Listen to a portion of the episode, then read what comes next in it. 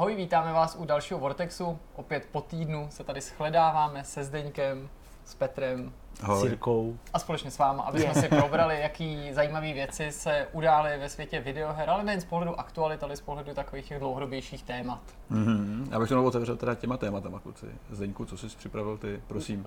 No já Já vlastně, to asi trošku tuším, protože No, určitě jsem to sledoval tušíš. tvůj Twitter a samozřejmě asi vím, co se bude dít. určitě to musí tušit i, i diváci, protože já skutečně jako posledních, já nevím, no sedm dní vlastně, sedm Hmm. dní, nedělám nic jiného, kromě spánku, jídla a práce tady, že jo, přes den, tak eh, nedělám nic jiného, než eh, hraju Red Dead Redemption a proto si budeme povídat eh, o Red Dead Redemption. Hmm. Samozřejmě, jak už jsem upozorňoval a avizoval i během streamu, který jsme dělali ve čtvrtek, tak že, pardon, ve středu samozřejmě, dneska je čtvrtek, tak eh, nebudu to hodnotit ve smyslu toho, že bych tady jako sázel nějaký čísla nebo něco, ale stejně tolik, kolik mám eh, věcí, které mě okouzlujou, tak stejně tolik mám věcí, eh, kolik mě zase jako nějak jako neokouzlujou, mm-hmm. u kterých jsem si myslel, že vůbec se nebudu se pozastavovat v souvislosti s touhle hrou. Takže jen tak si probereme moje dosavadní dojmy. Super, super. Co ty? Jirko, No, tak, Ok, já, Jirka. tak ty Jirka první. Ty. Jsme se tak, tak já můžu. Ok. Já jsem se dostal do bety Falloutu, měl jsem to štěstí, takže Nice.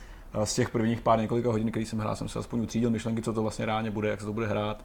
A už jsem si dokázal sám říct, jestli mě to bude bavit nebo nebude. A na základě našeho povídání si to možná řeknou snad ty diváci, kteří už trošku budou tušit možná, jakým směrem se Fallout vydává. Já jsem hodně zvědavý s ohledem na to, jak moc se o tom na internetu mluví a řekl bych, že těch eh, schovývalých ohlasů je čím dál míň. Hmm. Hodně začínají převažovat ty kritický, ale nechci předbíhat. Já musím říct, že teďka teprve na mě ta sezóna jako udeřila tou tvrdou pěstí, když jako se mi dlouho zdálo, že to jako zvládáme, odbavujeme ty velký, malý tituly, to, co považujeme za důležitý nebo na druhou stranu zajímavý, i když to není třeba vyložený blockbuster, tak teď se toho sešlo strašně moc naraz.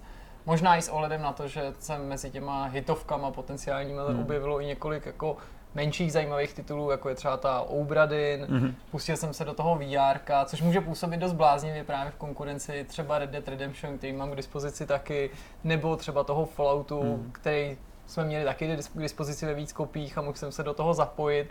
A já se ale rád k tomu Astrobotovi vrátím a taky mm. k té hře Firewall a ještě jednou důkladněji probereme nad rámec toho streamu, taky který jsme dělali ty zážitky a zhodnotíme si tyhle ty dva tituly v rámci nějakého širšího povídání, právě abych osvětlil, uh, že to není jako úplně jako bláznivý nebo naivní věnovat se takovýmhle titulům v konkurenci těchto těch jako největších a nejzářivějších značek. Přesto na poslední chvíli jsem teda se pustil taky do Red Dead Redemption solo, myslím nad rámec Fakt? vysílání a hraní se Zdeňkem, kdy jsme se v tom střídali.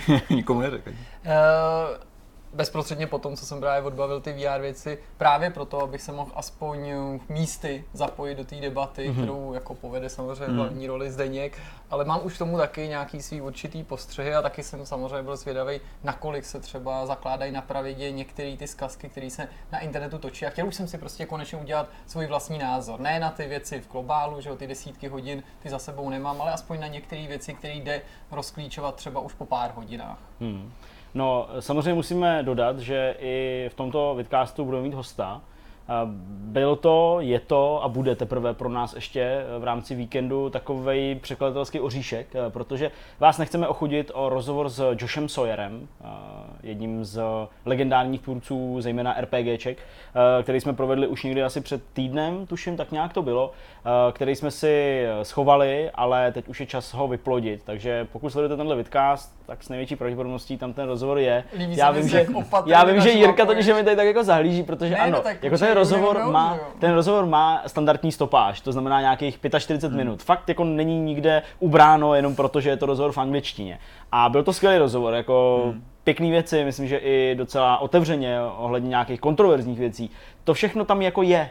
Ale rozdělili jsme to ještě s Honzou, že jo, s Jirkou a, a, já a musíme se do toho pustit. Když vám řeknu, že ve čtvrtek, teďka je 6 večer, jsme se do toho, aspoň teda já, nevím jak Jirka, jsme se do toho nepustili, nevím, nevím co Honza a opravdu je potřeba to přeložit a nejenom přeložit, ale taky jako vytvořit ty titulky, načasovat je a tak dále. Takže jako mm, říkám opatrně, Já možná třeba tady bude v tomhle díle není. 8 večer nebo tak. Ty bláho, to snad ne, ne, ne, doufám, že ne, ale ten, ten pondělek by měl být vyhraněný na to, abychom ty titulky vyrobili. Takže pokud to všechno šlo skvěle, tak tenhle díl bude fakt dobrý, ještě lepší, než by mohl být. Ale... Ale Začne svážit ty, kteří sledují ten premiérový díl ve středu a bez rozhovoru nebo s půlkou rozhovoru s nějakým šalamounským řešením typu dáváme vám rozhovor A část, B přijde ne, příští ne, týden. musíme to nějak zvládnout. Naštěstí máme téma do zálohy, takže kdyby něco, tak to samozřejmě bude vyplněný. Nepřijde To to, je to svoji krásnou 20-minutovou část. Pohoda. Takže Vyplňování jenom nám jde. říkáte. No jo. To jsme dobrý. Tak eh, pojďme, pojďme vyplňovat už, pojďme vyplňovat. Jak už jsme avizovali, tak teďka je čas eh, na Zdeňkovo krásných 20 minut povídání o Red Dead Redemption 2, který mě zajímá o to víc, protože já jsem jeden z těch nepolíbených lidí, kteří se vyhli vlastně ve velké míře i GTAčku 5. Takže pro mě je celý ten nový systém toho světa, který vlastně představovali už s tím předchozím titulem a který vypilovali právě s RDR 2, eh, ještě o to víc lákavější. Eh, Nicméně vzít RDR za nějakou stranu je docela těžký, protože je to titul, který má mnoho rovin, příběhových, samotný svět je velice zajímavý a obecně to zasazení. Zdeňku, ze které strany si myslíš, že jsme tohoto povídání měli vůbec začít? No to je pro mě ta nejtěžší otázka, protože uh, pokud něco skutečně platí a, a je pravda, tak je to, že ten svět, potažmo celá ta hra, eh, je fakt strašně velká. Mm. Je, je, je opravdu velká, nabízí ti neskutečné množství možností a i jako způsobů, jak eh, do té hry proniknout. Takže pro mě je fakt složitý teď na nějakým ploše 20 minut eh, povídat o něčem konkrétním, o něčem jako celistvým a tak dále. Takže já nevím, mohli bychom se Dejme bavit... si příběh třeba, začneme mohli- tím, tím, kde se to vlastně odehrává, v jaký době. Uh, příběh, taky příběh dobrý. určitě můžeme, to jako jo, a teďka nemusíte mít strach, vy, kdo jste eh, v tuhle chvíli už jako namířili myš eh, ukazovátko někam na, na, na, na, na tlačítko pauza nebo něco takového. Žádný spoilery, to Jasně. zasazení, který uh, už vlastně prozrazený, mluvilo se o něm od začátku, hmm. tak uh, skutečně je i dost velkým hybatelem těch uh, věcí, které se dějou jako pod tím příběhem hmm. a jdou ruku v ruce uh, s ním. Abych to vysvětlil, uh, už dopředu se mluvilo o tom, že je to skutečně konec té westernové éry. Už jako to není ten western, to už není ten Indián, prostě já nevím, Vinetu a takovýhle, to už, to už není tohle, jo? to už je prostě fakt eh, ten střed posledních těchto těch psanců, ale i těch kovbojů a tak dále, který už narážejí velmi jasně v té hře, dost konkrétně třeba v tom, v tom eh, městečku Sendený, tak eh, narážejí na tu civilizaci. Mm-hmm. A i pro ně je to do velké míry konec. Já jsem vlastně byl docela překvapený, že i ten Artur to tam v průběhu té hry mm, nějak reflektuje. Nebudu říkat nějaký extra detaily nebo něco, ale i on dává tomu hráči vlastně, eh, že jako prolamuje tu zeď, která mezi tím hráčem a tou postavou je vlastně mu říká, no tyjo, to je opravdu fakt konec, tohle už teď, jak se s tím vypořádáme. Mm. Ale pořád mám v hlavě takový to, jako že ještě to asi není úplně takový konec, když tam potom byla ta uh, RDR jednička, která vlastně navazuje, že jo, přiběhuje na tohle. To je Takže ten zajímavý paradox, že možná navzdory tomu, že tohle je prequel, tak oni mnohem víc mi přišlo z toho, co jsem měl zatím možnost vidět nebo slyšet, jedou tuhle tu linku právě jo. konec divokého západu, už mm. ten západ je pokořený, Což tam už to není ten divoký díle, západ. jo? Hmm. Tam se Moc taky, ne. že jo, objevuje to větší město, samozřejmě, že nechybí tam železnice, mehne se tam nějaký ten Hmm. jako praautomobil nebo něco takového. Tam přijedou ty Ale. Ve své podstatě, když seš v té prérii někde nebo v té divočině, tak si říkáš, že to je ten starý dobrý západ. Je. I když já teďka v rámci Hmm. toho vzpomínkového tématu, když jsem pročítal ty rozhovory s těma Hauserovejma, tak oni už tehdy zmiňovali něco velice podobného jako teďka, což Hmm. je jako logický, že nechtějí teda jakoby klasický western a Hmm. že se chtějí posunout dál z hlediska toho času. je to tak. Přesto zasazení toho příběhu do téhle doby a, a do toho prostoru, který v té hře je vytvořený, je fajn, je fajn. Uh, může být na, ně, na nějakých místech trochu zkratkovitý, některé mise jsou, i když jsou zapojený do té hlavní linky, tak jsou v mých očích takový jako trochu výplňový. Jenom málo kdy, ale stává se to, že mi nepřijde náplň těch misí úplně logická Ok. nebo uvěřitelná v tom ohledu, že bych očekával, že někdo takový jako je Arthur Morgan, potažmo jeho nějaký kumpáni, by dělali zrovna to, co se po nich v té dané misi chce. Mhm. Ale v zásadě bych řekl, že jako ten příběh je fajn. Je to, je to jako fajn sledovat, když na to má člověk eh, eh, ten, ten, ten klid a opravdu vnímá ty postavy. Mhm. Snaží se třeba i trochu zapamatovat, i když se mu postupem toho hraní eh, do té mysli zarejou, ale přesto jako říct, jo, vlastně jo, tenhle to, je- to je prostě Bill Williamson, jasně, tohle to je Majka, jo, a tak dále. Mhm. Tak jako mm, už si to v té hlavě docela utvářím a vlastně už jako i vím, kde mají ty stany, vím, vím, vím prostě, jak vypadají z dálky, Mhm. jo, jak mluví a všechno to hezky jako hraje dopřed, uh, dohromady a, a ten pocit z toho příběhu nebo z toho vyprávění je vlastně jako OK. A Myslím si, že je tak zásadní, protože třeba uh, spousta velkých rockstářích her je postavena na postavách, dialozích a Hmm. příběhů. Funguje to taky tady, jako třeba v předchozích GTA hrách? Maximálně, já bych řekl, že ještě víc než v těch GTAčkových hrách, protože uh, v GTAčku máš uh, to město před tebou, máš ho relativně otevřený Mhm. a otevřený hned a ty možnosti ti jsou zřejmé, co můžeš dělat. Můžeš závodit v ulicích, což je super jako zajímavý nebo zábavný Mhm. pro spoustu lidí, jo, můžeš přesně kupovat si nové zbraně, můžeš dělat prostě takovéhle věci, které ti jsou strašně jasné. Mm-hmm. Tady na první pohled těch věcí není tolik, nebo nemusím představit, jo, že řekne, a teď se prostě tady rozjedu co nejrychlejší rychlostí z jednoho konce města do druhého. No, tak ty sedíš na tom koni, který je po pár vteřinách uchvácený, že jo, prostě dojde mu ta stamina, už, a, a to jako na mě takhle působí, až jako, až jako nezdravě začne úplně chroptit a mě je toho koně úplně líto, protože zvukově ta hra je na tom fakt dobře. Jo, takže prostě bude ho, ho, ho, jo, prostě jedeš, jedeš přes tu krajinu a říkáš, no, tak, tak to není úplně ono, že jo. Takže ten pocit nějakého toho jako instantního vyblbnutí hmm. tady neříkám, že není, ale nevidíš ho tak jasně. Hmm. Až ho objevíš, tak je to fajn. Jo, je to většinou napojený na nějaký, na nějaký ty vedlejší úkoly a mise, hmm. jo, ty vedlejší činnosti nebo aktivity, typu jako, že můžeš, já nevím, si tam s někým zahrát uh, souboj o to, kdo rychlejš uh, si kudlou takhle prostě přejede přes prsty, jo, nebo, nebo já nevím, nějaký takový další věci, pokr, jo, podívat se do nějakého divadla, na nějaké představení nebo do nějakého kabaretu, to všechno, ale tyhle ty, to jsou takové jako činnosti mm-hmm. a pak tam jsou ty vedlejší mise, které to vyplňují a ty jsou, ty jsou lepší, jo? Že, ti, že ti vlastně i příběhově trošku obaleně řekne tvůj nějaký kumpán, hele přepadneme tenhle ten vůz, protože tady a tady mm-hmm. projíždí, to by se pak v nějaký bodě uh, vlastně ty zjistíš, že týpci, kteří jsou na té poštovní stanici, uh, na těch, na těch vlakových stanicích mm-hmm. de facto, tak to jsou vlastně takový jak mlináři z Kingdom Come, jo? že malinko jako trochu šmelej něco jo, a mají maj přehled o tom, jo. kde se kde co krade a tak dále, a že pak ti vlastně dávají typy, kde projíždí nějaký ty, uh, nějaký ty, ty, ty kočáry s nějakým lupem a tak dále. Takže jako vyblbnutí je tam hodně, ale, ale pořád si myslím, že ten příběh je, je mnohem důležitější mm-hmm. tady. A všechna ta interakce s těma postavama, ty takový malý, malý uh, rozhovory, který jenom rámují třeba to, co se stalo, mm-hmm. jo, nebo uh, každá z těch postav má fakt svůj jako charakter, má, má nějaký i jako backstory, nějaký, nějaký příběh a všichni to prožívají trochu nějak jinak. A je jako zajímavý sledovat, že no, v souvislosti s těma misema, které se nějak odehrávají, něco se v nich děje, mm-hmm. i když je splníš, tak se jako může stát něco špatného, že jo, pro ten, uh, pro ten tvůj gang, takže to každý nese trochu jinak. A fakt jako už jsem byl svědky toho, že jako velký chlapák, který tam fakt střílí do, do lidí a neptá se, mm-hmm tak tam sedí a brečí jak malý dítě a, a, a jako je z toho úplně v prdeli. Mm-hmm. Jo, takže ten příběh, charaktery, postavy, dialogy, to všechno je super důležitý a myslím, že to nejdůležitější.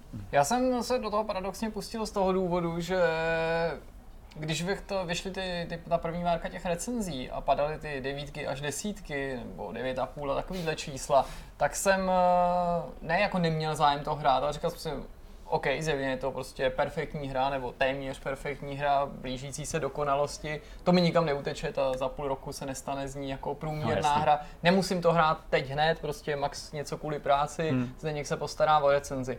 Až v momentě, kdy se ven začaly dostávat nějaký jako kritičtější ohlasy, hmm. A teď zase bych nedával rovnítko mezi jako bejt vůči té hře kritický nebo bejt kritický a kritizovatý, jako ve smyslu kritizují jen tak jako z plezíru vymýšlet si nějaký negativa.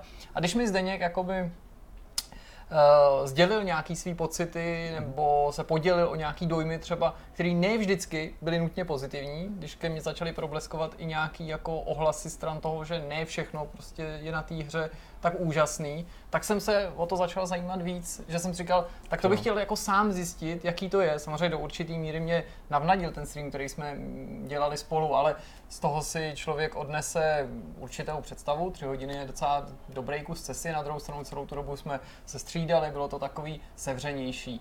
Eh, teďka v tuhle chvíli, po několika jako hodinách s tou hrou, bych řekl, že mě zaujala a nadchla mírou detailů mm-hmm. a tou pozorností vývářů pro detaily, které by ostatní výváři opomněli. Nesnad, že by je nedokázali zpracovat, ale prostě třeba nepovažujeme ve hrách za důležitý. Nemá smysl asi konkrétně teďka se snažit mm. vyjmenovávat, ale jsou to prostě určitý maličkosti, které ve hrách nevidíš, nebo se tomu nevěnuje pozornost, nebo se to prostě v těch hrách nezobrazuje, protože to není z hlediska třeba gameplay třeba mm-hmm. a tady vidíš, že to přispívá k nějakému jako realističtějšímu dojmu. To se mi líbí. Příběh, ten by pro mě bylo předčasný ho hodnotit, ale zatím si z něj odnáším zajímavý dojmy a je určitě jedním z tahounů toho mýho zážitku. Realistický vykreslení těch postav, způsob, kterým se ty postavy baví, to všechno je moc zajímavé, je to mhm. podpořený uh, skvělou kamerou a střihem, kdy Rockstar v tomto ohledu dělal prostě celý ty roky obrovský pokroky, mi přijde, hmm. ale teďka se tím řemeslem opravdu jako dotýkají nějakého jako filmového umění v tom ohledu, jak jsou ty scény nastříhané, jak si s tou kamerou hrajou, jak, jakým způsobem je ten scénář dávkovaný. Z druhé strany mám lehkou obavu, ale bylo by jako uh, ode mě zbrklý to soudit, protože nevím, jak se ta hra rozvětví dál, rozvine jestli tomu nepadl jako na oltář tohohle toho filmového vyprávění ten sandbox, který si pod tím Red Deadem spousta lidí představuje, nebo respektive obecně představuje úher od Rockstaru. Ne, že by to nebyl open world, ale ne každý open world může být, nebo musí být sandbox, no. jo. A ačkoliv já nejsem jako nekritický fanoušek sandboxu, bych nechtěl, aby to tak vyznívalo, že já bych si přál, aby každá hra byla open world a sandbox. Já myslím, že i vy, vy víte, že naopak, že spíš hmm. dávám přednost lineárnějším zážitkům, hmm. ale tady mě to zaskočilo. Ta kombinace toho, že mám tady ten obrovský svět, mám tady tu spoustu možností, ta hra ti to dává vědět, že tam prostě jsou a že, že, že přijdou, ale neustále tě tak jako nechci říct vede tě koridorem, to by bylo jako nespravedlivý říct, ale jako kdyby ti nechtěla ukázat všechno, nebo jako kdyby tě nechtěla ke všemu pustit. Samozřejmě zpočátku ten, ty pocity máš víc, kdy, kdy jsou tam chvíle, kdy, já nevím, ani tě pomalu nedovolí ta hra jako zatočit s postavou, když to tak řeknu, já nevím, vrací se ke koni, nebo někde je to všechno hmm. takový jako nalinkovaný, aby to bylo hezký, pak se to samozřejmě uvolní. Ale je tu minimálně jedno hledisko, který bych se jako troufal hodnotit už teď a těch pár hodin stačí a z toho jsem tedy jako ohromený a to je hudební doprovod. Ten mm. mi přijde prostě nádherný, mm.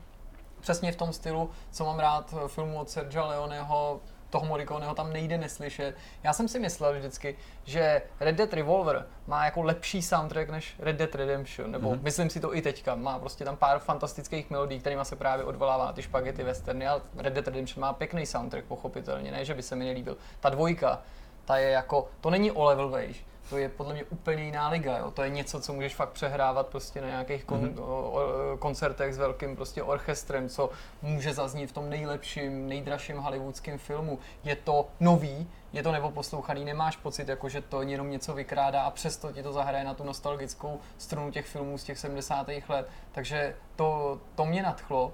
A je tu vlastně jenom jedna věc, na, která jako sama o sobě by mi stačila k tomu, abych hrál dál. Ne nutně, protože je dobrá nebo špatná, protože potřebuji zjistit, jaký to je, ještě jsem se nerozhodl za těch hmm. pár hodin. A to je ovládání. Hmm. Já totiž mám trochu použije jako... furt ten stejný, úplně ten, ten stejný systém, systém, jako máš GTAčka. To je jednak to ovládací schéma, který já si myslím, že je překonaný. Teď mluvím jenom opravdu o rozestavení tlačítek Jasně. a nechci jako to, nechci to být jako konfrontovaný s tím, ale teď je tam jiný schéma, to si můžeš změnit. Je to prostě nějaký schéma, který mm-hmm z dnešního pohledu je podle mě překonaný. Mohli ho zkusit jako posunout někam dál a to, co před lety se mohlo zdát být jako ideální, nebo bylo dobrý, nebo bylo soudobí, tak teďka je podle mě někde jinde. No a druhá část je opravdu ta určitá setrvačnost toho pohybu, na kterou si pořád nemůžu zvyknout, hmm. ale současně ji nechci odsoudit. Nechci prostě, aby se teďka na mě snesla jako kritika, že jsem to hrál pár hodin a na co si to stěžu, ale že eh, ta, ten způsob, kterým to ovládání a ty animace jsou dělaný, ten pohyb v té hře, kterým reagují na tvý akce na tom gamepadu,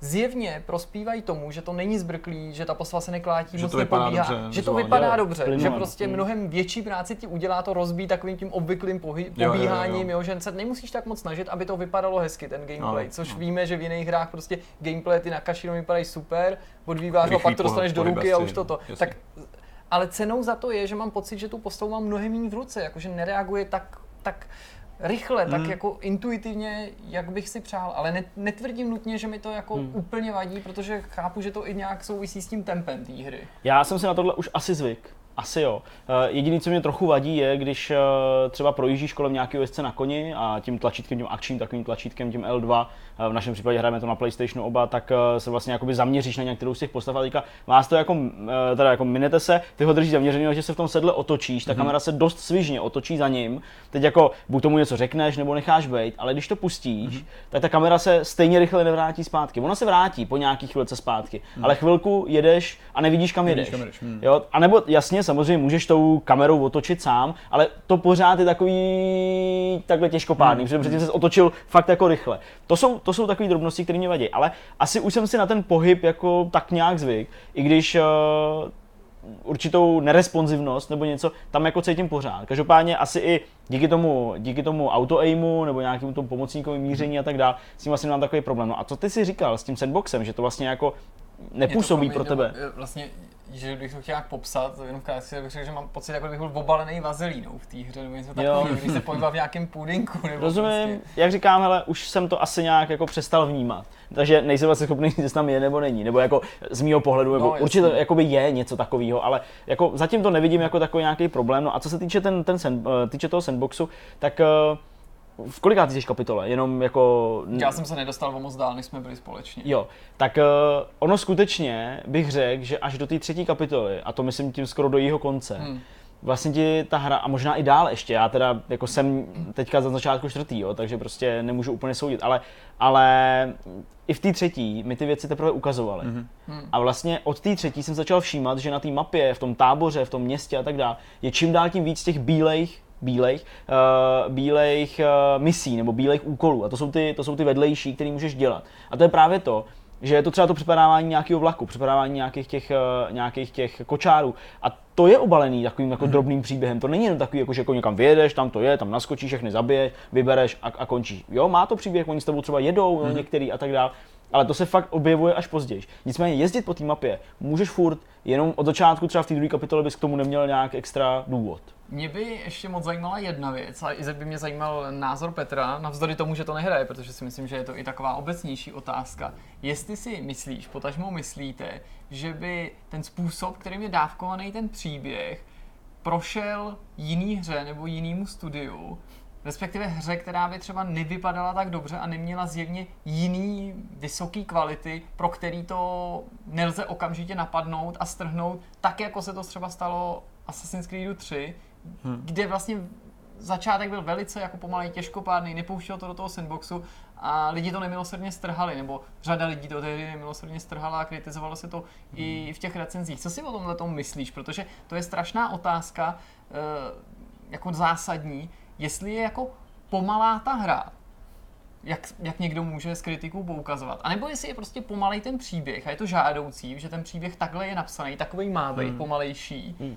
A ta hra je prostě ve vleku toho příběhu, tudíž jako nemůže být rychlejší a nemůže být úspěchaná. Nic, nic eh, těžšího tam nemáš za otázku? Já Hele, jsem jenom obtížný. Tohle je samozřejmě věc, která se řeší de facto od bodu, kdy ta hra vyšla a ty lidi to mohli začít hrát hmm. a odehráli, já nevím, prvních sedm hodin. Dostali se z té zimy do té první kapitoly, eh, do té druhé kapitoly.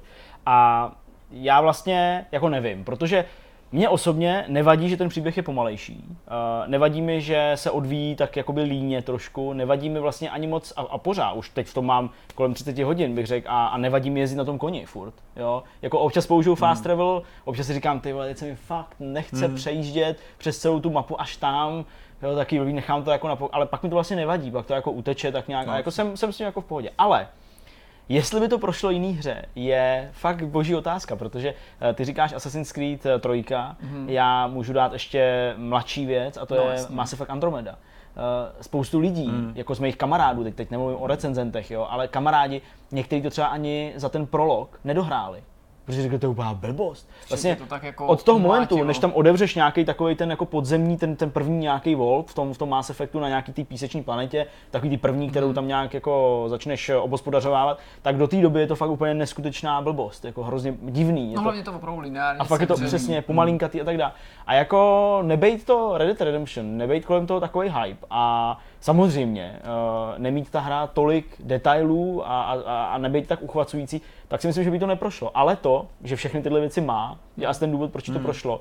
Ale zase na druhou stranu se mi nelíbí, že některý lidi uh, na internetu, v diskuzích, v komentářích, Češi, Američani, to je jedno, nebo anglicky píšící, tak vlastně mně přijde, že se, byť třeba po právu, ale postavili se na obranu té hry a toho tempa takovým tím způsobem jako No, jestli to někdo jako, jako nejste trpěliví, tak to ani neskoušejte, to ani nehrajte. Nebo jako, jestli jako nerozumíte tomu, že prostě v téhle době jako nebyly žádný auta, mm, tak to vůbec nehrajte, to vůbec není pro vás, to si vůbec neužijete. Jo. Tak mi vlastně vadí takováhle jako, takovýhle jako snobství, jo, protože ono jako ten příběh je dobrý, ale jako není to prostě příběh na to, aby to já nevím, ve filmové podobě dostalo Oscara. Hmm. Jo, nebo alespoň teda tam, kde jsem v tuhle chvíli. Jsou tam pěkný momenty, hezký momenty a tak dále. Ale některý recenze mám pocit, že to byl třeba britský Eurogamer zmiňuje, že jim přišel příběh prvního dílu dokonce lepší, nebo prvního Red Dead Redemption. mm, ještě asi jako takovýhle soud nedám, jako. jo, ale vlastně rozumím tomu i proč, protože fakt jako když jsem mluvil o nějakých jako věcech, které mi nejsou úplně zřejmý a logický a, a který fakt ne, jako nezapadají do toho, co bych si myslel, že budou tyhle postavy dělat, tak uh, už třeba jenom to mě jakoby vytrhává, uh, vytrhává prostě z nějakého pocitu uvěřitelnosti nebo pocitu dobře odvedené práce nebo kvalitně zpracovaného scénáře nebo jak to nazvem. Takže jako jo, no, nemít ta hra všechny ty svoje ostatní kvality, tak ten začátek by asi byl problematický, mě osobně to ale nevadilo. Já si totiž jako nemyslím, že to nutně znamená, že jako je to špatně, že má tohle To si tempo. taky Nebudu nemyslím, tomu no. říkat, že, že je pomalý, ale že má dejme tomu tohle tempo a tuhle tu strukturu, která je lineárnější, minimálně z počátku, prostě jak jsme se o tom bavili. Ale je fakt, že to, že je ta hra jinak po technické stránce um, velice výjimečným počinem, v očích hráčů může tuhle tu věc legitimizovat do té míry, že se nezabývají otázkou, jestli je to dobře nebo špatně. Jo. Zatímco u jiného titulu, který ty prostě By kvality nemá, tak je to jako, mm. je to jako, by to mohla být známka určitý nekvality. A ono je to vidět i třeba na té sérii Assassin's Creed, že, jo? že třeba ta trojka jmenovitě, eh, tenhle ten přešlap učinila, ostatně docela nedávno eh, se vyjadřoval, že její původní designer, že kdyby měl, on měl možnost se podílet na tom remasteru, který teďka vzniká, takže to je věc, kterou by upravil, kterou by změnil, že by tu hru mnohem dřív otevřel, než ji otevřel původně, že jako se vlastně postavil na stranu těch hráčů, kteří to kritizovali, ale je tam vidět ten posun v těch dalších dílech, konkrétně třeba teďka u toho Odyssey, který tě jako okamžitě dá do ruky ten celý svět. On tě sice jako dočasně ta hra uzavře na tom tvým úvodním ostrově, podobně jako třeba v poslední mm-hmm. Zeldě seš na té plošině vyvýšený a Jasně. nemůžeš jakoby hned ten ostrov opustit, nemůžeš tu plošinu hned opustit, pokud nevyužiješ nějaký glitch nebo to neuspěcháš, nějaký speedrun, mm-hmm. ale už máš pocit, že seš v takovým menším sandboxu a je to zajímavé, že jsem to považoval za určitý trend nebo jako svýho druhu nějaký jako etalon kvality, kam se ty ostatní hry budou chtít posouvat. A do toho přišel ten Red Dead, který to nutně nedělá špatně, ale prostě to dělá jinak. A teď jsem hrozně zvědavý, jestli to jako je nějaký ojedinělý výstřel, nebo jestli to budou další firmy následovat. Oni si hodně můžou dovolit asi skrz ty fanoušky, který mají, nebo spíš jakoby skrz tu skupinu lidí, která to hraje, protože nemůžeme třeba říct, že GTAčko měl stejný problém, že jo? Na začátku taky to dlouho trvalo, než se prostě dostal do těch heistů a do, těch, jako do toho kriminálního světa reálného, že zpočátku to bylo jako, jako problémy těch lidí, kteří se pak zase spojili dohromady. No ono dokonce, já si vzpomínám, jak lidi, kteří chtěli hned hned hrát ten online, ne, Tak vlastně ve chvíli, kdy to vyšlo, to vyšlo později, tak že, že byli jako nucený projít tím, tím prologem, že jo? Jo, to No, je v tom, pravda. v Vlastně. tom GTAčku, kde to byla ta to zimní jim- část, to ale už tu přišlo, chvíli jo. jakoby v té. Kalifornii na tom začátku, než se dostal ke skutečnému saveu, než mm. jako si nemusel tohleto absolvovat. Jo, ale, ale vlastně nemůžeme říct, že ani lidi, kteří hrajou GTAčko, jak budou zákonitě milovat RDR, protože už je to jenom ta samotná skupina, to téma, který to hodně podle mě jasně. odštěpuje. Že jo? A lidi, kteří hrajou ten western, tak si myslím, že mají mnohem víc trpělivosti, než, než lidi, kteří by chtěli opravdu tu arkádovou hratelnost, kterou GTA nabízí jako takový. Že? Hmm. Takže už to asi jako způsobuje i to, že lidi prostě řeknou, OK, tady to je v pohodě, tohle to chci chci, to odčekám od tady toho. A samozřejmě tam i ten hype, který do toho vstupuje ve velkým, že? protože To určitě. podle toho těch prodejů se zdá, že to hraje každý, teda upřímně. A asi očividně zaslouženě. Pojďme se ještě vrátit k nějakým věcem, které třeba zajímají mě, co se týká toho světa, protože Jasně, se. GTA k tobě komunikovalo skrz rádio, skrz noviny, skrz takovéhle věci a dalo ti vlastně najevo ten feedback toho světa, který reagoval na to, co si reálně dělal. Jasně. Uh, jak to funguje třeba v RDR, když třeba nebereme v potaz takový ty běžný komentáře lidí kolem ulice a podobně? Jak to ten svět promlouvá a reaguje na to, jak se vlastně vyvíjí ten příběh? No, uh, takhle, oni ty, uh, oni ty komentáře těch lidí zase tak úplně obyčejní nejsou, mm-hmm. uh, protože oni jsou docela dost propracovaní. Oni si ty lidi pamatují poměrně dost konkrétně, nebo mají konkrétní repliky mm-hmm. a dost konkrétně reagují na to, co si v tom daném městě udělal. Jo. Takže to samotný je už vlastně docela dobrý a, a, a působí to líp než v jiných hrách. Jo. Není to jen takový to klasický, jako a Jindra nás přišel navštívit, jo, ale je to, je to prostě ty vole, tohle ti nikdy nezapomenu, vole, vůbec sem nechoď do tohohle z toho salonu, vypadni odsaď, nebo se s tebou budu mátit, jo, mm. protože prostě tam je nějaký týpek, který ho si zmátil tři dny předtím, jo. Tak to jako, to je, to je jako věc, která tam prostě je v nějaký míře, jo, neříkám, že tak je vždycky, si všichni pamatujou a, a, že to řetězej a tak dále, ale prostě je to tak a je to i obtisknutý do té hlavní to dělové řeknou linky. mezi sebou, ty jednoho někde posereš a ten to řekne Hele, ale- třetímu, pak přijdeš do města za pátý a ty řekne, ty jsi bráchu mýho souseda, jeho táty, tam to někde posral kamarád. Ne, ale jako hele, já teda nechci úplně odbíhat ty otázky, ale tam jsou prostě momenty, kdy, eh, kdy já nevím, třeba eh, seš v tom městě, eh, kde po té ulici chodí víceméně ty stejní lidi, ty tam prostě žijou, takže to jako dává smysl. Někteří jsou líp rozpoznatelní, někteří mí, někteří jsou takový jako klasický, takový ty pezenti, že jo, ale mm-hmm. prostě někteří mají nějaký oblečení na svém buřinku, tak jako řeknu, no, tak to asi potkal, to asi nějaký ten, ten z těch lepších občanů tady, nebo bohatších občanů. A teď já jsem se tam s někým. No, zůstaneme u terminologie lepší. Lepší, lidi, lepší lidi. Přesně. No a já jsem se tam, já jsem se tam prostě začal jako hádat, mnou vyvoláno jako ta hádka samozřejmě, tak jsem začal s nějakou prostě lehkou holkou, která tam stála na, na, na nějaký ty verandě, takže jsem držel to L2 a furt jsem to antagonize, antagonize, antagonize, oni jedou nějaký prostě rozhovor, jen co ježíš, Maria, co tady stojíš, myslíš, že jako ty, někdo chce, a ona, a odprejskni odsud, jo, a prostě, jo, to víš, ani na mě nemluv, smrdí ti zuby, víš, prostě nějaký takovýhle keci. A teďka, takhle jsem mluvil, a teďka po té ulici šel prostě týpek, se kterým jsem se očividně tam musel jako, jako mlátit to jsi zase ty, ty hajzle, takhle vytáhl prostě pistol, ale jako já jsem se s ním nebavil, ale on viděl, že tam jako někoho prudím, takže na mě vytáhl pistoli a jako šel, šel po mně, že já jsem dal jako, jako hele, v pohodě, jako to byl jenom vtípeček. ta štětka, jako. No jasně, takže to byl jako vtípeček a šel jsem prostě pryč. Takže uh, ta reakce je hmm. lokální a je takováhle. Samozřejmě tam jsou týpci, kteří prodávají noviny, a v těch novinách se taky uh, okay. něco objevuje. Uh, takže i, i vlastně v tom vidíš nějakou odezvu. Pak uh, tuším, že uh, on sám, to znamená Artur, že čas od času někde přijde k nějakému novinovému útržku, který ještě jako víc zdůrazně to, co, mm-hmm. to, co udělali. Eh, myslím, jako první, tak je tam eh, vzpomínka nebo jako nějaký zápis v novinách eh, na tu spackanou vykrádačku v tom Blackwateru, kterým vlastně ta hra celý začíná. Jakoby, jo, vlastně vyprcháte před těma policajtama a agentama, protože se to nepovedlo. Takže, takže takováhle reakce. No a pak já nevím, no, jako nikde žádný jako vývězky nikde nejsou. Samozřejmě ta hra reaguje takovým tím základním způsobem a to, že když někde seš, seš jako Eh, padouch jako psanec, mm-hmm. je vypsaná nějaká odměna, tak eh, čím vyšší ta odměna je, samozřejmě, tak eh, tím, nebo za jaký, za jaký přečin, tak tím aktivněji na tebe ty lidi mm-hmm. reagují. Mm-hmm. Samozřejmě za začátku to jsou opravdu jenom jako ty samotní šerifové, pak už ale tě někdo zahlídne z toho města a hned prostě už jako po tu jedou a než objevěj. Ta hra na tebe reaguje na tvoje činy, zejména neblahý, protože já hraju za fakt jako hajzla, který střílí každýho, tak eh, na tebe reaguje tak, že v nějaký době, nebo po, eh, po nějaký době tohle z toho řádění začne po tobě vypouštět nějaký lovce odměn, mm-hmm. jo, nebo lovce hlav de facto. Jasně. Takže nejenom ty policajti, ale to, to se mi stalo, že jsem se chtěl udělat prostě tábor na nějaký planíně někde, tak jsem prostě jako se slez z koně, už jsem si mačkal tábor a najednou jen prostě třeba jsem se otočil a tam prostě osm teček, tam říkám, no vám neuteču chlapi, ty, jo, takže takže takhle no, ale jako nějaký hlubší uh, reflexe v rádiu nebo v něčem takovým tam jako nikde, nikde to asi, nejsou. To asi daný tou dobou trošičku, protože mě se třeba zdálo, že uh, oni si celkem jasně stanovili ty cíle. U GTA se mohli vyblbnout skrz tu arkádovost, pak to bylo najevo vlastně daný v tom onlineu kompletně, ale tady se očividně vydali tou další cestou, že ta autenticita. Hmm. A to tady očividně zvládli zachytit víc než dobře. Jo. Ty jsi teďku na začátku zmiňoval, že na množství pozitivních zážitků je i nějaký negativní. Pojďme se ještě povědět o nich. Hele, tak eh, Jirka už naznačil nějaký ty problémy třeba s tím pohybem. Mm-hmm. Já mhm. bych mohl přidat to, že eh, z některých misí skoro nejde odejít beztrestně. Eh, myslím tím, že se vzdálíš od nějakého mm-hmm. prostředku té mise nebo nějaký, nějaký prostě věci, kterou musíš udělat a ta mise skončí neúspěchem. Narazil jsem na poměrně velké množství glitchů mm-hmm. a takových jako různých bugů, který ale v tom světě bych rozdělil na nějaký dvě, dvě kategorie. Jedno je, že ta hra je fakt rozbitá, nebo okay. se, se, se něco pokazilo, když prostě jezdí kůň po obloze, eh, to je docela Máte. problém a pak Vegas. když prostě ten kůň s tím jezdcem zemřou a oba spadnou na zem a my se failne, aniž by cokoliv udělali, na to koukáš, tak to je jako glitch, to je, to je, to je prostě chyba, a nebo spíš teda špatně hrál. Jako. Já jsem to špatně hrál, přijel jsem na to místo z jiné strany.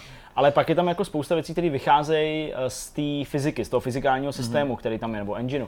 A to jsou jako věci, které mi nepřijdou úplně odladěný. Když uh, popisoval jsem to Jirkovi, situace, jsme u přejezdu vlakového, uh, před ním ještě zůstalo nějaký místo, zhruba na jeden kočár. My jsme se zastavili ve dvojici, uh, já a ten Dutch, jsme se zastavili právě jakoby před tím přejezdem a za náma jel, jel kočár. Ten byl součástí příběhu. Mm-hmm. A ten kočár chtěl zastavit až přímo u toho přejezdu, takže sroloval toho dače, úplně brutálně mu, mu, mu prostě přejel koně, jo, prostě já jsem se lekl, vytáhl jsem zbraň, jo, prostě úplně jsem nechápal, co se to děje.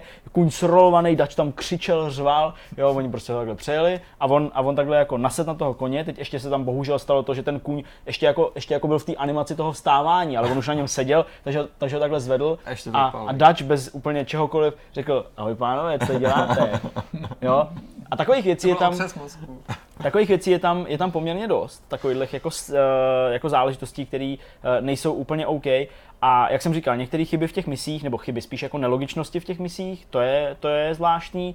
Eh, pak eh, nerozumím tomu, nebo nerozumím tomu, no, jako oni furt si hrajou na to, jak musíš mít v tom sedle tu jako zbraň a když z toho sedla seskočíš a tu zbraň si nevezmeš, mm-hmm. tak ji mhm. u sebe nemáš. Aha. Jo, ono se teda dá, myslím v obchodě se, se zbraněma určit, jako myslím i nejenom pistoli a tu druhou pistoli nebo brokovnici, ale určit i tu pušku, že to je nějaká jako primární mm-hmm. zbraň a nastavit se to, nebo nastaví se to tak, že když se sedne z toho koně, on si automaticky vezme. To jako jde udělat, určitě už na to lidi taky přišli, takže jen to chci jako dodat, ale uh, ty máš na tom sedle nejenom jako jednu zbraň, což by dávalo smysl mm-hmm. zbytek někde v nějaký teda bedně, uh, bedně v tom táboře, ale ty máš všechny.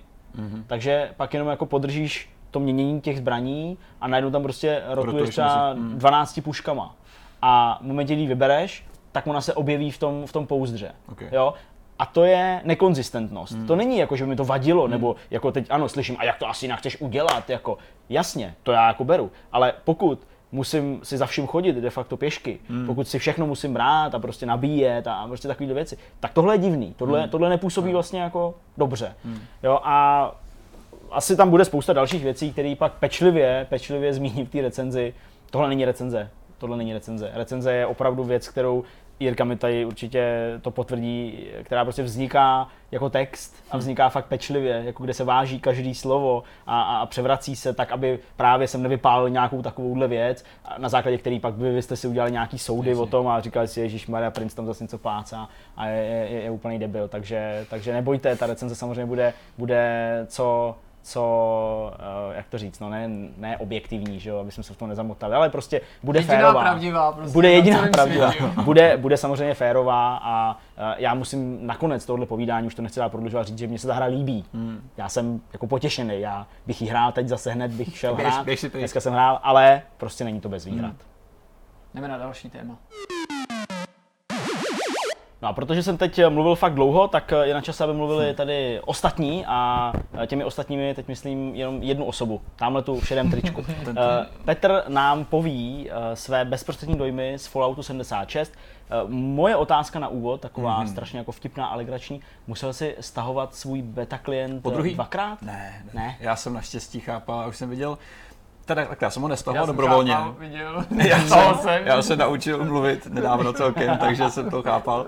Nicméně mě se začal stahovat sám a pak jsem říkal, že to je problém, to asi něco špatně, tak jsem zase vypnul ten Xbox a šel jsem spát potichu. Nicméně, okay, takže uh, pojďme co na se follow. týká té bety, tak já jsem vlastně prošel tím systémem, který jsme se bavili, který se zdá být docela divný. Uh, takový to, že máte samozřejmě vyhrazený sloty na hraní jako většina těch jakoby, velkých onlineových titulů, to je bohužel normální, ale nějaký důvod, proč ta beta vůbec vzniká, je ten, že se chtěl testovat primárně backend, infrastruktura, obecně servery, obec, jestli to vůbec bude jakoby fungovat, až to vyjde všechno. Jo, to byl vlastně primární cíl toho vyzkoušet si, jak ta hra bude performovat. Protože přesto, že dělá Bethesda, potažmo Zenimax už online hry nějakou dobu, vys jejich Elder Scrolls Online, tak tady je trošku něco jiného, protože to je prostě Fallout, který je online, což by se mohlo zdát, jasně, to je MMOčko, už jste dělali, to znáte, ne? Tohle je trošku jiný případ.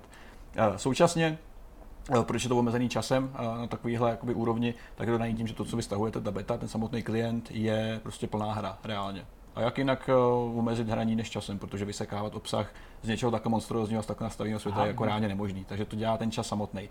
To nebylo nikdy řečený, ale jakmile vy vylezete z toho vaultu, jakmile začnete hrát tu hru, tak začnete objevovat tu mapu a tam už vám to dojde, že tam je v podstatě víceméně všechno. Začnou přibavit ještě nějaké zásadní věci, ale to omezení je daný takhle, protože upřímně uh, vysekávat nějakou část takový monstrozity by bylo asi dost náročný. Takže proto ta beta funguje takhle.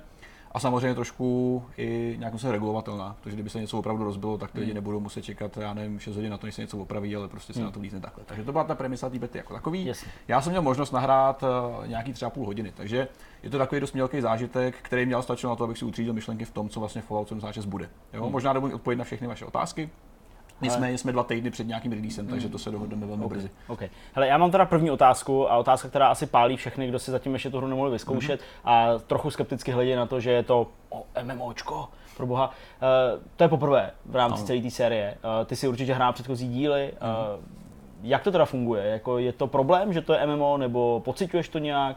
Cítíš nějaký, já nevím, prostě zdiskreditování celé té značky jenom kvůli tomu, že to je online? Toho jsem se první vlastně bál nejvíc, když řekli, že oni mi vezmou ten můj singleplayerový no. svět, který je plný toho skvělého obsahu, který můžeš objevovat a udělat z něj online. Uh, je to trošku problém a není, na několika úrovních. Uh, to největší, co těší mě, že zdá se, že neutrpěl ten lore, že neutrpěl ten pocit z toho, že proskoumáš ten svět a objevuješ uh, tu historii, protože tohle se vlastně odehrává nejblíž uh, tomu jo. eventu, kdy dopadly ty bomby mm-hmm. ze všech těch her. Jo, takže by si člověk mohl říct... Líbí se mi, že nukleárnímu holokaustu říkáš Je to event, Kdyby to byla taková fajn společenská Dopadly sem nějaký ty bomby, nějaký bomby a pak chtěl hrát. Um, Což tady z toho asi se vzalo, že ta hláška jdeme bomby, že jo? No jo, prostě nejdřív dali drinky, pak jeli bomby tady, a pak byl holokaust. Tady opravdu jdeš bomby, tady to tak je. Nicméně já jsem rád, že ten svět očividně funguje pořád dobře, že pořád prostě si můžeš dát tu práci s tím, že procházíš ty unikátní místa, kde čteš ty dokumentíky a ty spisy těch lidí a vlastně nějak prožíváš ty příběhy, které už tam ale nejsou. Ty lidi ty nepotkáváš. Jediný NPC, který já jsem třeba za dvě a půl hodiny potkal, tak je robot, který ti prodá nějaké věci. Jo, v tomhle tom ohledu ten svět minimálně z těch prvních třech hodinách nefunguje tak, jako fungoval tehdy, že si narážel na NPC, se kterým se mohl bavit, který ti dávali questy. Tady to vlastně funguje tak, že ten svět, eh, kterým se procházíš, tak je nějaký server, který je hostovaný u Bethesdy, časem mají přijít i nějaký vlastní dedikovaný server, hmm. nebo respektive nededikovaný, ale uh, tvoje vlastní kde se může pohybovat až 24 hráčů. Což no. ale zní spíš než jako online jako multiplayerový titul. Jako multiplayerový titul. To, to teda působí jako, že to je celý jedna velká instance, že to není ano. teda jako rozsekaný na regiony, které jsou instancované. Je to opravdu velká mapa, kde se můžeš pohybovat v reálném čase se všema lidma v jeden daný moment. No, to spíš tomu... třeba něco jako GTA Online, že jo? Nebo... Něco v tom stylu, jo, ale má to všechny ty prvky, které dneska MMOčkové hry mají. To znamená, že je to, že tam je nějaký obsah, který můžeš ty v pohodlně hrát úplně sám, dá se to. Není to tak, že by to bylo nutně uh, o kooperaci, pořád si můžeš užívat všechny ty věci, které si v původním Floatu mohl, takže si uděláš settlement, tam se budeš stavět, sbírat, kraftit, budeš řešit nějaký survival prvky, o kterých no se ještě budeme bavit. Zajímá, že většinou lidí, jestli jako to můžeš hrát sám, nebo kolikrát si toho říkal, že to by bylo tak super, kdyby to byl jakoby ten single, ale je tady třeba něco, co mi vadilo, nebo třeba není. Reálně, reálně můžeš. Z toho kontentu, který já jsem teda měl možnost nějak proskoumat za ty první tři hodinky, tak jsem neměl pocit, že bych musel někdy mít u sebe dalšího hráče takový moment nastane, což jsou, říká jsem ty world eventy. Jo, když se prostě jednou za čas něco na mapě stane, otevře se nějaká časově omezená nabídka, kdy prostě musí být co nejvíc hráčů, aby splnili ten úkol. Jo, typicky se mi třeba stalo, že najednou prostě a, přišel zpráva do, do toho do deníku, tady se za pět hodin objeví prostě nějaký stádo zblázněných robotů, musí tam být a ubránit to. Jo. Uh-huh. Na druhou stranu funguje to dost jakoby povrchně. Není zatím žádný velký příběh, konkrétně za těma velkýma eventama, kde tě nutí nějak spolupracovat. Je to prostě z toho, co jsem zažil, buďte na místě v co nejvíce lidech, přežijte nějaký útok, dostanete nějaký gír, odměnu a pak si zase běžte dál po svém. Jo. Uh-huh. To je to takový trošku možná nucený, ale nezašlapává to ten, ten dojem z toho, že prostě můžeš si dál proskoumat ten svět, který, což si myslím, že bude největší asi množství stížností. Jo. Fallout 76 nevypadá jako reálný Fallout v tom smyslu no. uh, toho holokaustu, toho prašního špinavého postava. Jakože ten svět je prostě jinak stylizovaný. Je prostě moc hezký. Jo. Jako příliš je pěkný, prostě příliš možná pěkný. proto se uh, jo. západní Virginie, ta turistická organizace spojila s, za účelem té propagace a všichni říkali, ty to je dost divný, ne, když je to prostě jako Ale, atomový to se přesně a je to vidět prostě strašně, jak vylezeš z toho, z toho, z toho velkého, že jo, jsem chtěl říct trezoru, ale je to prostě shelter, že? Bunker. Bunker tak uh, je tam ta krásná taková jako podzimní atmosféra, tam máš ty krásný oranžový listy. Čím je ten posun obhájený? Je to vysvětlený nějak nebo je to prostě status quo? To vysvětlení jsem se ještě nedočkal, určitě to vysvětlení bude, ale zase to bude daný tím, že ty bomby očividně spadly někde daleko. Jo? Že to, mm-hmm. jsem to mhm. ještě nedošlo v té míře, kdy to je jako v plné palbě. Je takhle, že ten, jako, ten tam, spad tam, jako tam dojel vodou, jo, dojel tam prostě vzduchem a podobně. To si myslím, že vysvětlí, ale tohle to může být trošičku problém, protože Eh, jak říkám, spousta lidí a, a core fanoušků ty série jsou zvyklí na tu špínu, na ten prach, na no, bordel, no, kde se neustále válí něco, ty to můžeš sbírat, hrát si s tím. Tady je to trošku omezený a je to daný asi pro tu přehlednost, protože už se po zemi nevá jako to malého bordelu, takový ty suti, že může vlastně sebrat každou blbost, malá flaška, vidličky, blbosti. Tak jo, tady je, ale najdeš většinou v kontejnerech a podobně, protože to užíváš na kraftění.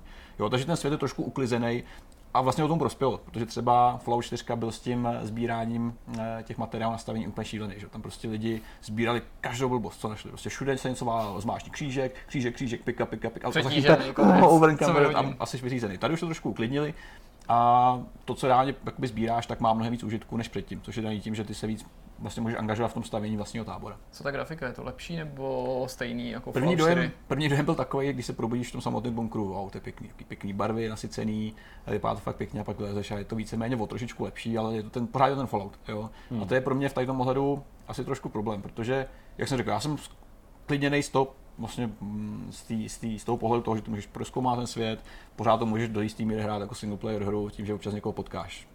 Do, jistý míry. Bude tam určitě obsah, který je vysloveně určený pro, pro, pro skupiny hráčů. A i ten obsah, který teďka hraješ, tak si užiješ ve více lidech, když máš dobrou partu. Nepochybuji o tom. Ale neomezuje tě to nějak do výsledku. Jo, ty, ty mechanismy jsou ve spoustě uh, ohledech podobný, ale problém je prostě ten samotný bojový systém. Ta akce, ta střelba, ta interakce mezi tebou a nepřítelem, ať už je to mílíčkový kombat nebo nějaký střílení, byla už v předchozích Falloutech dost těžkopádná. Taková jako nepřehledná a když se dostane nějakého stavu, že opravdu si bojoval s někým, kde vysloveně u tebe, takový to jako bezprostřední kombat, hmm. tak tam to bylo opravdu otravný. A tady to trpí ještě víc, protože spousta těch různých eventů je postavená jako, jako rychlý akci, jo, hmm. kde prostě pobíhá spousta lidí a chaos. A tady to vysloveně trpí. speciálně o soubojích na blízko nebo i gunplay? Protože právě, ten gunplay že... v minulých dílech vždycky říkali, že jim to pomáhá ladit uh, i software, hmm. že jo, autoři Rage a další. Tady si myslím, že to žádný pokrok vysloveně není. A já jsem se přistihnul, že jsem se opravdu přepínal do, do, do zbraní na blízko, protože to bylo snesitelnější. To prostě mácháš před sebou a něco vždycky trefíš. Ale reálně, když se dostal nějaký konfrontace, která byla opravdu, že ten nepřítel viděl a ty se musel jít s ním, tak uh, tam to bolí nejvíc a nepomáhá ani tomu ten VAT systém, který byl představen ve Falloutu 3, kde si mohl všechno zapauzovat, zaměřit si na nějakou část, vlastně to hrál trošku jako tahovku, že si opravdu vybral na jakou část a zautočíš. Tady to je taky, ale to všechno real timeový. Jo, takže ty prostě pobíháš a snažíš se zaměřit nějakou část těla kdy samozřejmě ta šance, že toho dosáhneš, se mění podle jeho pozice, podle tvojí pozice, Jasně, podle vzdálenosti a všemu, a už to nefunguje tak dobře, protože Což ty vlastně děláš to samý v real time. Řešení, ale jako jiný nemá tím, že je to teda multiplayerová záležitost, nebo by museli prostě přijít s něčím. Je to taková, přesně tak, je to taková jako trošku berlička, skoro se říkám, hele, jako mm, možná je to zbytečný, jo, protože prostě, OK, pomůže ti se trefit opravdu, když už nemůžeš, když opravdu ta hra ti dá 95% šanci, že to trefíš, tak to aspoň nějaká malá útěcha. Ale tady to je podle mě ta nejhorší část a já si dokážu představit, že bych prostě hrál nějakou šílenou akci, přestřelku v té hře a měl z toho potěšení, že to, to prostě bolí. Reálně, hmm. jo. A ta, ta interakce prostě mezi tebou a nepřátelama je zpočátku vlastně komunikovaná skrz různý gůly, který ty potkáváš, takový ty oživlý mrtvoly, že hnící, a ty jsou obzvlášť rychlí, takže jsou nepříjemný, eh, pobíhají tam nějaký zvířata a to je v pohodě, ale pak vlastně Nejlepší jsou ty velký nepřátelé. Typicky se objevují takový ty, jak oni se jmenují, Grafton Monster mu říkají, což je takový velký přerostlý bastard a ten se dobře trefuje, protože je velký. A cokoliv menšího, cokoliv rychlejšího je prostě strašná bolest.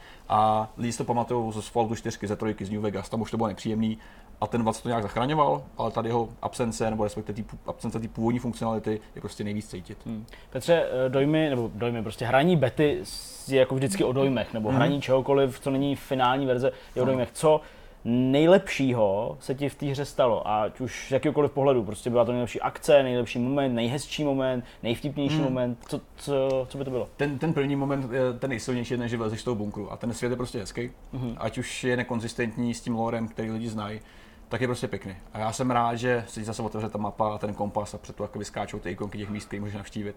Uh, až už mají většinou menší význam uh, skrz to, že je to online a že má ten systém trošku nastavený, tak pořád tam cítíš prostě to, že tam přijdeš a začneš číst ty příběhy těch lidí, nějaký hmm. zápisky a podobně. A to na mě funguje prostě do dneška. Ale je to samozřejmě trošku potlačený tím, že těch NPCček budeš potkat očividně absolutní minimum. Hmm. Ale ten dojem z toho, že prostě vylezeš a vidíš trošku jiný follow, než jaký jsi znal, takový ten šedivý, okay. rozblitý, zničený, tak na ně působil velmi dobře. Ačkoliv chápu, že přesně to, to může být to riziko toho, že si spoustu lidí odladí, že to hmm. prostě bude, hmm. bude, bude bolavý. Ale uh, pak samozřejmě funguje ten, ten systém toho, že sbíráš nějaký gír, že začneš kraftit, že prostě uh, ty začínáš prostě s nějakým základní výbavou, že, kterou dostaneš v tom, v tom shelteru, nějaký prostě mačetu nebo tyč a obyčejnou devítku a pak prostě přijde první velký souboj, pak uh, dokončíš nějaký dungeon, napadne ti první legendární gír, že a už si říkáš, oh. že to vlastně mnohem víc jakoby hraje na smysl Aha. lidí, kteří hrajou třeba Destiny a Super. podobně a jsou zvyklí prostě pracovat s tím, že dostáváš spoustu kontentu, který ti nějak zlepšuje, jo? ale zase samozřejmě tě neudělá OP, aby si prostě byl schopný fungovat v rámci toho světa. Jo? To je jedna část. Spousta lidí si asi nejde možná i nějaký řekněme, takový jakoby taktičtější nebo respektive kompetitivní záliby v tom budování svého settlementu, protože teďka se můžeš ten, ten svůj to místo, neříkám úplně settlement, protože to byla velká oblast že vždycky ve Falloutu 4, ale nějaký no, svůj jakoby větší, uh, větší parčík, um, kemp postavit na víceméně drtí většině ty plochy. Jo, i tam máš nějaký ohraničený jakoby, oblasti, kde můžeš stavět, ale je to téměř všude. Říkám téměř, protože hmm. ne všude. A tam nejvíc využiješ právě to, ten sběr toho bordelu a to kraftění. Jo? Začínáš si s tím si postavíš ohniště, kde si musíš uvařit nějaký žrádlo, uh, postavíš si v obyčejný bagl na zem, kterým chrápeš, ale po nějaké době hraní začneš stavět víc a víc a víc a víc. A často se dostaneš do stavu, kde máš prostě třeba dvoupatrový barák, nějaký turety a už tam prostě vstupuje to, že ty se musíš fakt bránit. Že lidi můžou přicházet, můžou být hodní, můžou být prostě fajn, že chtějí s tebou nějak obchodovat nebo spolupracovat, ale taky to může být svině. Já, já jsem na to nenarazil, já jsem měl to štěstí, protože toho se já bojím nejvíc, že vlastně mi ty lidi zrujnou ten zážitek, který já chci hrát jako single player. Tak to ale oni říkali, že jo, eh, než vůbec ta beta byla spuštěná, že v momentě, kdy tam bude nějaký týpek, uh, zautočí na tebe, hmm. teď nebude z toho klasický PvP souboj, to znamená, že ten, kdo bude napadený, to nepřijme, a přesto zemře, hmm. tak uh, o ty své věci žádným způsobem nepřijde, získá se zpátky a tenhle ten dostane nějaký brutální postih, který musí zaplatit a ještě po nějakou dobu Pak budeš hantěný ještě. budeš možná, hantěný všema těma Jo. lidma a tak dále. Stávalo se tam taky, že Ne, tak, tak já jsem nezažil naštěstí. Jo, ani, tohle ani, je- ani si neviděl, jako nemyslím jako u tebe, ale že bys třeba na té mapě objevil právě nějaký tenhle To ten jsem nezažil. řád. No. To bylo Ne. bohužel asi jakoby daný těma třema hodinama, Je které to jsou ještě možný. víc orámovaný tím, že, Jasně. že na nějaký jako větší uh, PvPčkový střety bude docházet asi později, mnohem později. Ale tady ten systém, ačkoliv mě trošku uklidňuje, tak říkám, já jsem v tady asi tradičnější a trošku se toho obávám. Na druhou stranu uh, funguje tam i lehký aspekt toho, toho těch survival her. Jo? Není to prostě opravdu klasický survival, jaký znáte vy, z her, které jsou dedikované na přežití, kdy prostě musíš opravdu tvrdě uh, vařit a žrát v pravidelný čas a hodně pít. Tady to samozřejmě taky je, ale je to prostě takový jako casual, je to prostě trošku lepší. Jo? Není to prostě daný tak, že by si, když teďka nebudeš dvě minuty žrát, tak, tak prostě umřeš hlady. Tady to není. Je to takový doprovodný aspekt, který tam pořád hraje nějakou roli a nutí tě mnohem víc využívat ty prvky toho kempu, eh, nutí tě mnohem víc využívat to, že sbíráš prostě maso, že zabíjíš zvířata, taháš z nich ty věci. A funguje to podprahově, ale velmi dobře. Jo? A není to takový lineární, jako by to mohlo být, že se prostě napiješ a jasně se prostě mm, zavodníš. Jo? Ale dáš si třeba, nevím, já jsem si vařil nějakého leguána, s, s nějakou, Ale já jsem jsem přišel stahoval jsem- krokodýla z kůže, jo. když jsem přišel sem, přesně, a použil jsem nějaký ingredience takový, že Aligátor. oni sice uh, aligátora. No, po, promiň, no. Pardon, pardon, a toho tam taky můžeš sníst asi. Jako jsem- A když si nazbíráš správně ingredience, tak se prostě nažereš, dostaneš nějaký buff, nějaký potenciální bonus, ale současně je to třeba slanější jídlo, takže ti zase dehydratuje. Jo, a zase si- musíš začít pít. Jenže zase ta voda je samozřejmě všechno jako radioaktivní. Já řeknu, že můžeš přes chlastat kaluže, protože umřu brzo, že? to se nedělá, vyroste ti hlava, to všichni to známe.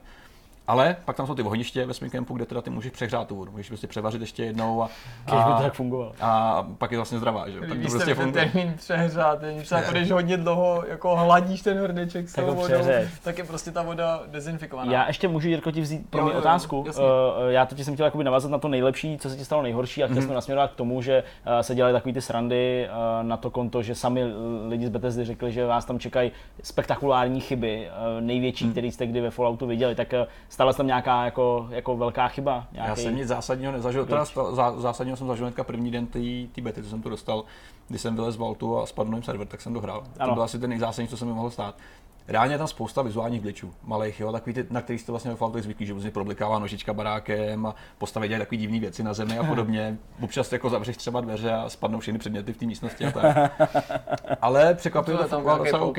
Jo, překvapivě třeba i co se týká latencí a nějakých jakoby, problémů se synchro- se synchronizací, který bývají u těch her nejhorší, Hmm. tak eh, to bylo docela v. Tak to fajn. ale samozřejmě je to Fallout, berte to jako s rezervou. To, že se to nestalo mně, neznamená, že to nestane všem. Jo, to se prostě může v klidu stát. Jasně. A víme, že prostě ta beta samozřejmě má teďka za nás jako odha- odhalit nějaké věci v tom provozu, nenutně v eh, glitchích vizuálu a, a tak, jo. Ale dít se to bude, hele.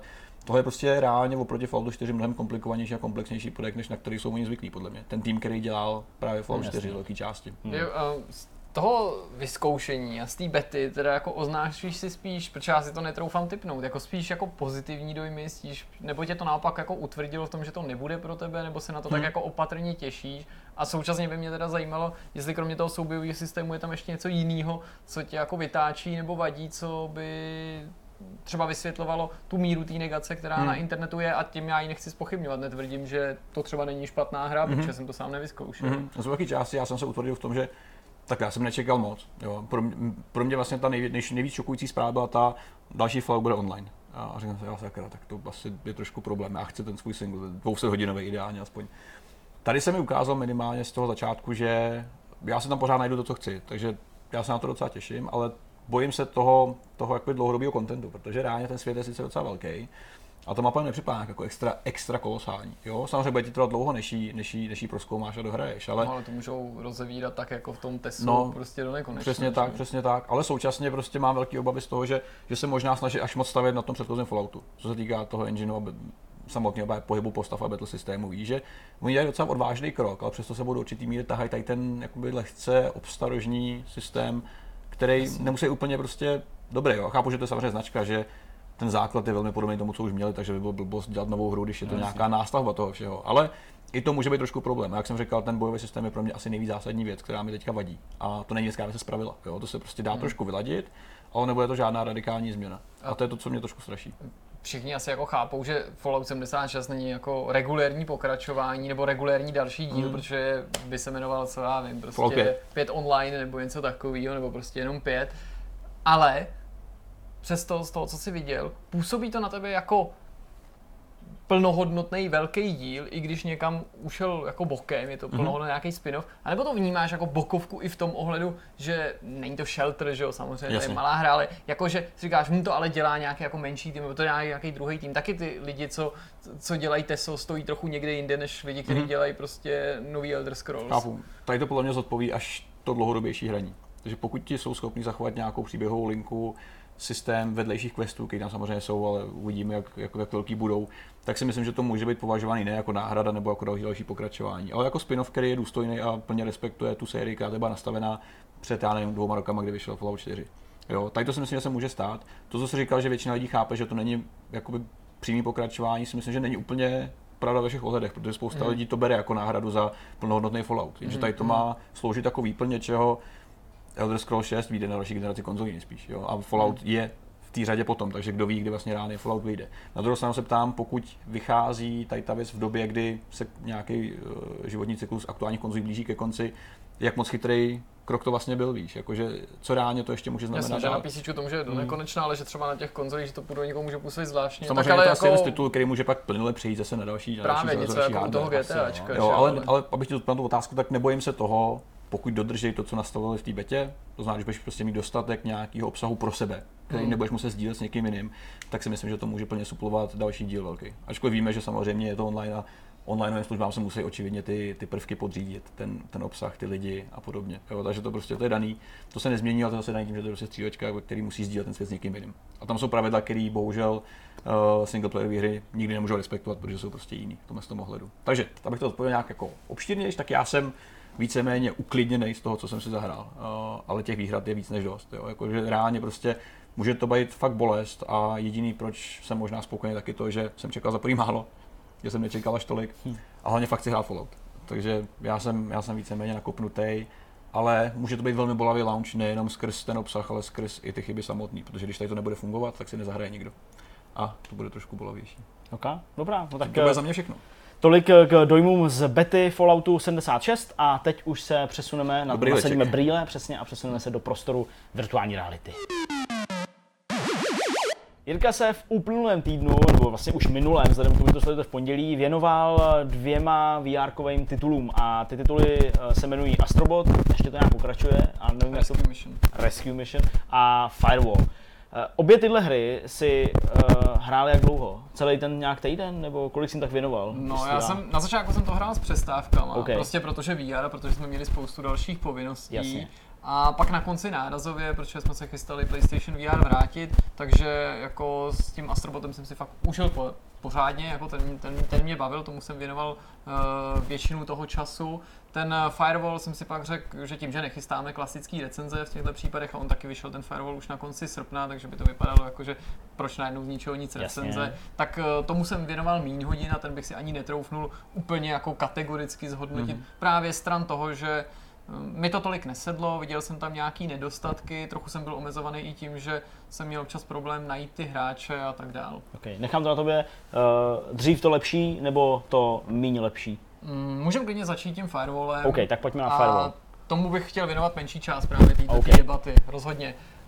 Uh, Firewall je multiplayerová střílečka, která podporuje PlayStation VR, respektive vyžaduje, je to Mhm. mm-hmm. exkluzivita pro PlayStation VR, zahrát si ji můžeš jenom na PlayStation 4 a na první pohled může připomenout London Heist nebo takový ty první technologický dema, Mhm. které se objevily na PlayStation VR.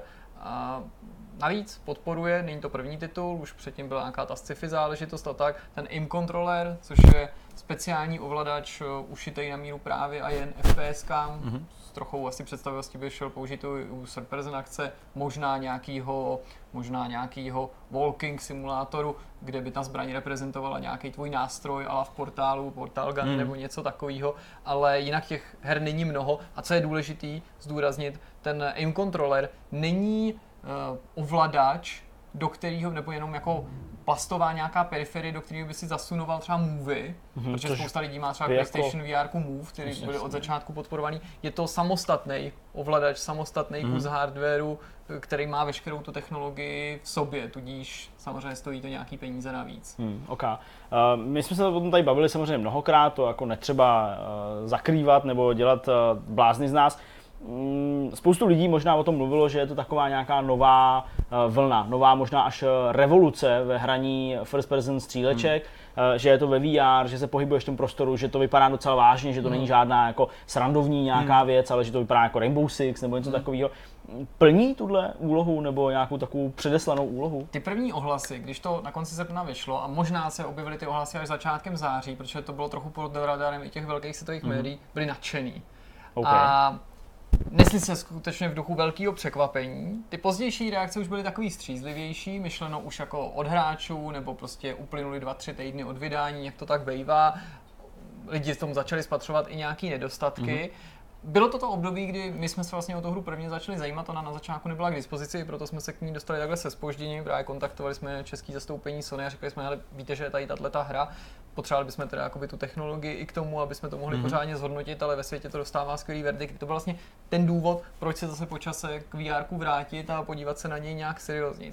Pravdou je, ale že i ty mý dojmy z té hry se nesly jako v podobném duchu. Nejdřív velký nadšení, i když samozřejmě na menší ploše, ne několika týdnů, spíš mm-hmm. prostě první hodina nebo první desítky minut, velký nadšení, úplně jsem v tom jako spatřoval ten potenciál, nějakou možnou budoucí revoluci, mm-hmm. způsob, kterým bychom FPS hráli, ne multiákový, ale klidně singleplayerový. Říkal jsem třeba Zdeňkovi, uh, jinými slovy jsem mu řekl něco v tom duchu, ještě v žádný FPS nebo v žádný střílečce nikdy jsem tak jako efektivní nebyl při střelbě skrytu nebo jako mm-hmm. při vyklánění, takovou tu věc, která, kterou spousta stříleček nemá a ty, co jí mají, tak ji mají většinou udělanou dost blbě, že jo? nebo jako nepohodlně, nebo neprakticky, málo kdo to umí zpracovat fakt dobře. Tak to tady funguje prostě mm-hmm ano, jako ve skutečnosti, to je ta pointa toho. A druhá pointa je ta, že jsem na to přišel ne, protože by mi ta hra řekla, vedla mě za ruku a řekla, hele, udělej tohle, udělej tohle, jo. Ale že jsem jako si řekl, tak docela by mě zajímalo, jestli tady to nějak jde použít. A opravdu ty přijdeš k nějakému rohu nějaký zdi, ale jsi jako před tou stěnou pořád, tak jsem zkusil si tu zbraň jako vytáhnout a opřít si o, tý, o tu zeď. A ono to šlo, ejhle. No. A že to ta, nezgličovalo to tu zbraň, reflektovalo to, to, že se ta zbraň něco zapřela, ta postava se dál jako trochu hejbala, její ruce mm-hmm. a ta mhm. zbraň byla jako zaseklá, udělal i to ten zvuk, jako že jsem jí o něco opřel, tak jsem zkusil vykouknout a fakt to fungovalo. A ještě větší, příjemnější překvapení bylo, že si byl efektivní. Nejen, že to na efekt působilo dobře, to v té virtualitě to opravdu působilo přesvědčivě, ale že jsem najednou zjistil, že se to dá jako fakt uh, efektivně využívat. Mm-hmm. Takže skutečně když spolupracuješ a kryjete si záda a oba se takovýmhle způsobem jako opevníte a bráníte, takže v té roli defenzivní můžeš jako z relativního hmm. bezpečí prostě číhat na ty soupeře a pokusit se, když ne přímo trefit, tak aspoň buď ten blind fire nebo zasypat mm-hmm. nějakou sprškou, protože samozřejmě máš uh, zhoršený to míření. To Dává ti tahle změna perspektivy třeba i nějaký uh, další výhody při práci s tou zbraní? Uh, ještě nějakou... vrhání granátů třeba mm-hmm. bych řekl. Vrhání granátů, který je tady jedno z nejpřesnějších, jaký jsem kdy jako pocítil v nějaký uh, střílečce. A ono hmm. možná není o tolik přesnější a funguje velice podobně, ukazuje se ti nějaká traje, trajektorie, můžeš samozřejmě využívat nějaký odrazy toho mm. granátu, ale ty máš pocit, to, co je v závodních hrách, mm. když lidi na začátku říkali, že hráli Drive Club VR a ty mm. první hry VR nebo na PlayStation VR, že i lidi, kteří jsou jenom sváteční jezdci, tak tehdy tvrdili, já jsem to musel potvrdit, ačkoliv právě hrajou víc závodní hry, ale ne ty hardcore, že i v těch náročnějších si mnohem byl jako lepší jezdec, byl si mm-hmm. jednoduše lepší jezdec, byl si mnohem efektivněji schopen odhadnout, kdy brzdit, mm-hmm. jo, že si líp viděl do těch zatáček, jestli mi rozumíš, nebo líp, jo, jo, líp to... si tak jako ve skutečnosti mm, dokázal odhadnout, když se řídím tady 300 km rychlostí, kdy mám začít brzdit, jestli to bude stačit. Mm-hmm jestli se třeba jako nebrzdím moc, kdy v té zatáčce zase přidat. A tohle je trošku podobný s tím vrháním toho granátu, okay. že v principu funguje stejně, ale díky tomu, že vnímáš ten prostor, mnohem líp dokážeš pracovat s věcma typu, eh, já to nechci hodit na toho panáka, protože on běží ke mně, takže to musím hodit trochu někam před něj, mm-hmm. aby do toho skočil, ale něco jako práce s granátometem, ale tady se ti to zdá snažší. A já bych řekl, mm-hmm. že dokonce to je opravdu snažší. A hraje se to jako arkádová střílečka, nebo máš víš nějaký simulaci, eh, nebo řekněme vážnější akci, kdy umíráš po jednom, po jedný ráně a podobně? Myslím si, že by ta hra chtěla být eh, víc jako Rainbow Six, mm-hmm. třeba jako střílí se v dávce spíš, než jako plným mm-hmm. automatem a tak dál, ale jako není to hardcore taktická Jasně. akce, to určitě ne. Konec konců vnímáš i určitý omezení technologie, rozlišení, jo, přesnost, Jasně. jo, přesnost i toho, i té periférie, která jako je zajímavá, baví tě, ale na nějaký jako super hardcore hraní, nebo nějaký turnajový hraní, nebo, nebo jako všechno se dá hrát turnajem, ale prostě je, vel, je tam velký prvek náhody, proměný a určitý chyb, který jako ti znemožňují hrát to na nějaký nejvyšší úrovni, respektive by si měl jako pocit, že do těch soubojů vstupuje příliš nějaká nejistota a náhodnivost. Mm-hmm. No a eh, kdybych měl ještě mluvit o nějakých dalších, uh, spíš ne pozitivních, ale těch negativních věcech, o kterých jsme se bavili i v rámci hmm. toho streamu, uh, jako je třeba to vnímání těch tvých protivníků, jako je no vlastně ten jeden mod, který tam jenom je. Problém a, je určitě a ten obsah, no, protože hmm. ta hra jako působí jako skvělý nějaký prototyp. A teď já to nechci schazovat, nechci říkat, to je technologický demo, to je jenom benchmark, Jasně. to je nějaký jako launchový titul nebo něco takového, ale ona se prodává jenom za nějakých 1200 korun na pocit, takže ne plnou palbu, ale takovou mm-hmm. už jako vyšší cenovku, není to zrovna nějaká jako dumpingová cena. A přitom, jak už jste některé jakoby říkal, v té hře máš jediný mod. Představ si, že by si jakoukoliv jinou střílečku Counter Strike počínaje přes já nevím, Battlefield nebo Call of Duty nebo nějaký taktičtější věci hrál jenom jeden mod, hmm. furt dokola na, já nevím, asi šesti mapách. No to tě prostě nemůže do nekonečna bavit. No. A lidi i psali u toho streamu, a to respektuju, že kdyby tam těch modů bylo víc, map víc, že to ještě víc rozbije ta komunita, která samozřejmě není bůh jak početná, bavíme se tady o exkluzivním titulu, ještě pro nějakou technologii, která ti sice umožňuje hrát ten titul to i na DualShocku, ale bychom se tady ukazali, to je velice bizarní, protože na první pohled to se zdá, že to ovládáš jako každou jinou střečku na DualShocku, mm. s tím jediným, ovšem dost podstatným rozdílem, že míření, samotný míření, ne otáčení, provádíš tím světlem na tom, na tom DualShocku, což je jako nepoužitelný, nebo je to prostě komický a celá ta iluze toho, že držím tu zbraň a, a jako jsem ten voják v tom prostoru, to, to, to, se rozplývá. Takže já chápu, že všechny tyhle ty věci, je to jenom PlayStation, musíš mít VR, musíš mít ideálně aim controller, to jako omezí ten, ten tu cílovou skupinu zákazníků hmm. jako dost značně a ještě když by si jim dal víc map a, a víc módů, tak by o to víc čekali. Jenže z druhé strany, co je to jako za vysvětlení, protože když se ti ten mod z nějakého důvodu nebude líbit, Máš tak co prostě? Nebo proč jako mapy se v podstatě ne jedna jako druhá, ale jsou tam tak jako tři prostředí, které se opakují, hmm. nějaký blízký východ, nějaký Rusko, pak je něco v Anglii, prostě 90% těch map je situovaných jako do tmy, nebo není, není ve dne, nebo je to v nějakém jako stísněném temném prostředí, což si myslím navíc, že v tom VR příliš nevyniká, je to v ostrým kontrastu k tomu Astrobotovi, který hraje všema barvama, je hodně hmm. projasněný a právě tam ten prostor cítíš ještě mnohem líp. Prostě je to, je to, je to velká škoda, protože i ta technologie eh, představuje velký jako příslip, velký potenciál, ale je to ubitý tímhle tím, že prostě mě, mě, já respektuju to, že se to někomu líbí a je schopen se k tomu vracet, dokonce to i chápu. Dokážu to naprosto pochopit, že mm-hmm. to někoho okouzlí, protože já si dokážu představit, že takhle jednou akční hry budeme hrát, dokonce mě ani neobtěžoval nějaký motion sickness mm. a kdyby mě ta hra bavila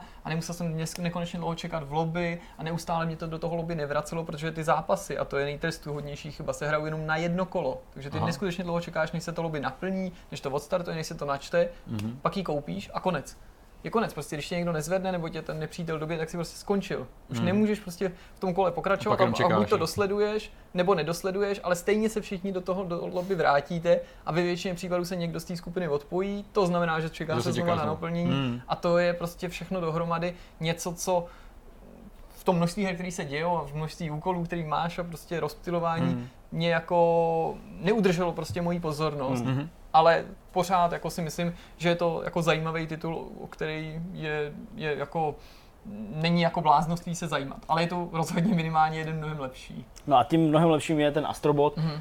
Zase během toho streamu už si se tak nějak vyjádřil v tom ohledu, že je to eh, super plošinovka, že je to opravdu nápaditá věc, tak eh, to pojďme i pro, pro lidi, kteří třeba ten stream nesledovali, alespoň částečně nějak zhrnout. Teda, o čem je Astrobot a v čem je tak unikátní v těch očích?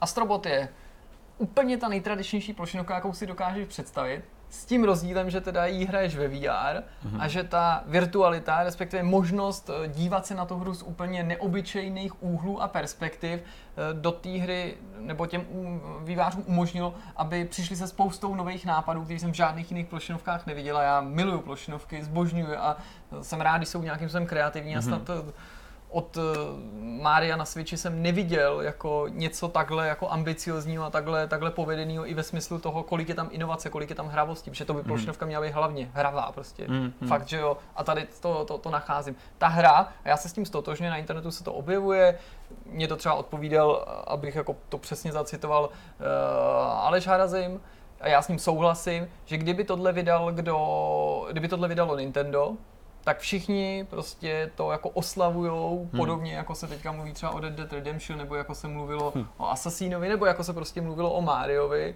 A je to velká škoda, že tady jako existuje ta bariéra v podobě toho, že to je PlayStation VR a pouze hmm. a jen PlayStation VR, jinak si to nezahraješ, protože to bude bránit jako většině lidí zjistit, jak je ta hra skvělá. To je mm-hmm. prostě strašná jako smůla.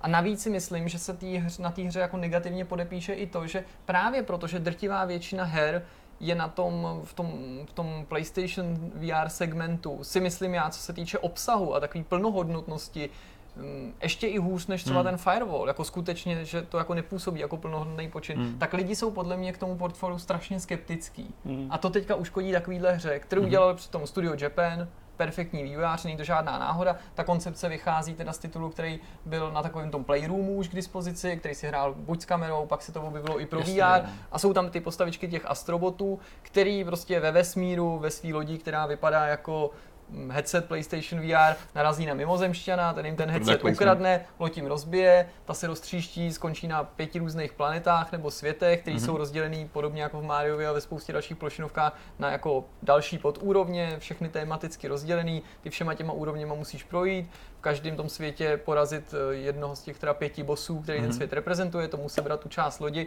a cestou pozbírat ty další astroboty, který hledáš v těch úrovních. A to je prostě fantastický, protože projít to úrovní, to je v pohodě. To je jedna věc, i když jsou ty úrovně pochopitelně čím dál náročnější. Ale najít ty astroboty, to právě tam si pohrávají výváři s tou virtualitou, s, tou, s tím, že prostě jenom začneš, hraješ a jdeš dopředu. Ale to nemáš, ty se máš zastavit a máš se podívat hned na začátku, jestli něco není za tebou, protože tam mm-hmm. dost často něco je, nebo někoho slyšíš, tak se podíváš, kde je, nebo jo tamhle. A teď musíš prostě zkusit přijít na to, jak se tam dostat. A to mm-hmm. je mhm. jako nepovinný úkol, nebo jako je to dobrý ho vyzvednout a nikdo tě nenutí to astrobota vyzvednout, ale pak ti můžou chybět, protože před soubojem s bosem jich musíš mít určitý počet. A takovýchhle věcí je tam strašně moc a od začátku je na tebe ty výváři chrlí. Mm-hmm. Fakt jako neskutečně chytrý nápady. Eh, přitom to není tak, že by se po dvou světech vyčerpali. To mě mm-hmm. na tom mhm. šokovalo nejvíc. Jsem se dostal do posledního světa, myslel jsem, že jsem viděl všechno. A přišla série zase nových nápadů, nových věcí, nových těch gadgetů, který se navěší na ten tvůj DualShock a který ovládáš přes touchpad. Mimochodem okay. je to současně nejen jedna z nejlepších, nebo možná podle mě asi nejlepší hra pro PlayStation VR, ale i hra, která přímo učebnicovým způsobem demonstruje výhody DualShockový mm-hmm. podložky dotykový, mm-hmm. Že na začátku pár her to mělo, používali to hrozně jako nevohrabaně, třeba pak vlastně to lidi štvalo, tak to tam ty výváři radši dávali, přesně je z toho tlačítko nebo tlačítko, který podrží max co to tady krásně s tím házíš hvězdice, nebo natahuješ toho pížvíka, někam ho vystřeluješ, mm, mm. Ne, nebo teda to používáš jako nějaký ten vodotrysk, prostě podle toho, co si ta tvoje postava osvojí za tu zvláštní schopnost. A všechny tyhle ty schopnosti jsou provázané s tím prostředím, to je, který je taky hravý, kreativní, s tím, co se děje, říkal jsem Zdeňkovi prostě jeden, jeden příklad za všechny, právě ty neobyčejný úhly, ze kterých tu hru sleduješ, mm. který jsou strašně krkolomný, ale přitom nejsou nešikovný. Není to tak, že by to bránilo to hrát, ale jsou spíš jako náročný nebo nápaditý, snaží se tě jako přimět k tomu, aby si za sebe dostal to nejlepší. To já jsem nezažil v nějaký plošinovce, že bych se díval prostě spod mnoha metrů na svoji postavičku, která je někde tamhle, kde je prostě ta, ta mazící jednotka. A tu ani neviděl, protože stojí na listě a jenom mi tím listem, protože září sluníčko, tak jako lehonce prosvítala. Hmm. A nebo kolikrát máš úhle, si říkáš, no co to je, takhle to nemůžu vidět, ale oni prostě jenom chtějí, aby se zvednul. Aha. Nebo aby se prostě zaklonil, nebo tam šel podívat, nebo prostě udělal takhle, jo. A teď jsem doufám, že jsem se neodpojil. Takže tohle je zábava od samého začátku až, až do konce. Zní to jako hra, která by měla dostat 10 bodů z 10, Jirko, ale přesto je na téhle skvělé záležitosti něco skaženého? Neřekl bych skažený, ale tak jako řada jiných VR titulů nebo titulů pro nějaký takovýhle technologie, které jsou ve své době jako nový nebo jsou mm. jako nějakým sem neobyčejný, trpí na zase nedostatek obsahu, ale tady to není tak jako takový fatální problém jako u toho Firewallu. Ta hra by mm. mohla být klidně mnohem delší. Já jsem koukal, mám pocit, že na How Long to Beat se píše, že ji pokoří za 6 hodin a pak jsou takový to možná 7, 8, když jako komplet, Což je standardní čas. Ale... Zkompletovat. Já mám ale pocit, že to do, ve skutečnosti dohraješ jako za 5 hodin. Jo.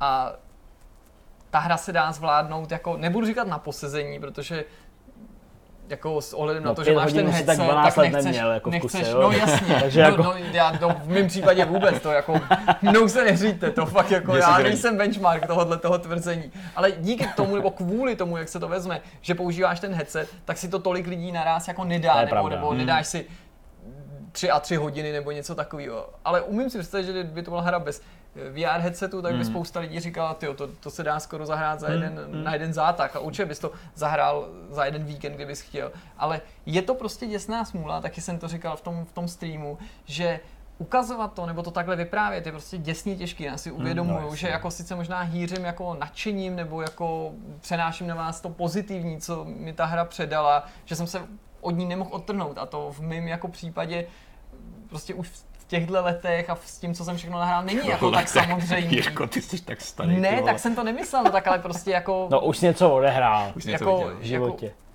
Ne. prostě jako někdy na sobě pozoruju, že mi chybí takový to prostě úplně banální Ne. nadšení, prostě, Jo. Který jsem měl prostě z každý nový Ok. hry, prostě když mi bylo 20 nebo prostě, Hmm. nebo když jsem byl teenager. A tady jsem se od toho jako nemohl odpoutat. Mhm. A můžu být rád, že jako jsem neměl právě žádný ty nepříjemný jako pocity, který někdo má, když, když, když používá ty VR headsety, Hmm. protože bych se od toho jako o to strašně nerad ochudil, Hmm. ale je to tyhle ty popisy nebo i ukazovat tu hru ve streamu, to je prostě jako někomu líčit, jak super je sex, hele, Hmm. fakt jako bezvadný, to musíš někdy zkusit, je to, potřebuješ tomu holku, jo, tady, no, i když ne nezbytně, tady taky potřebuješ nějaký headset, je to prostě spousta těch věcí, jde nějakým způsobem popsat, ale nepopíšu ti, proč je to dobrý, nebo Mhm. proč je ten věm tak, tak dobrý. A spoustu těch věcí popsat ani nejde, protože jsou jako hodně založený na emoci, nebo na nějakém aktuálním prožitku, nebo je to nějaká jako legrácka, jako jak ti mám popsat, že ti voda vošplouchne ten tvůj displej a ty ho máš zamlžený, nebo že někam vlezeš a teď se tam mlha rozetře, nebo jakým způsobem ty kooperuješ s tou postavou, že tě reprezentuje nějaký robot a ty se do té akce ještě zapojuješ a on na tebe reaguje, nebo že prostě něco útočí na tu tvoji postavu, ale minejí to a trefí to málem tebe a ty musíš uhnout, aby tě to jako nezranilo. To jsou prostě nahodilosti, Hmm. který z toho tvoří ale neskutečně hutný zážitek a já jsem vlastně svým způsobem smutný z toho, že spousta lidí o tenhle ten zážitek Přijde. jako přijde, ale Hmm. pochopitelně, Jasně. protože kvůli jedné hře si nemůžu kupovat a VR, já to jako naprosto chápu a zároveň nemůžu v této souvislosti říct ani, kež by to vyšlo jako s nějakým updatem bez VR, protože i když u spousty her to není problém, přijdeš o nějaký ten rozměr doslova, není to problém, tak tady si to moc nedokážu představit, jakým způsobem by vynahradili tu nemožnost pohybovat současně tou postavou, ale ovládat i tu kameru. Už by to nikdy nebylo takový, už by to nebylo tak intuitivní, už by si nikdy necítil to, co cítíš v tomhle, protože tady ten dojem z toho prostoru je možná lepší, než jsem měl u třeba Hmm. i Valkyrie nebo u nějakých těch eh, stříleček, kde se to nejvíc chválilo, kde se říkal, nebo u některých hororů, který jako na tebe ta atmosféra sála. A tohle je prostě nějaká jako variace na Maria nebo Crash Bandicoot, jako, jako 2,5D prostě skákačku a přitom tam všechno jako perfektně zapadlo do sebe.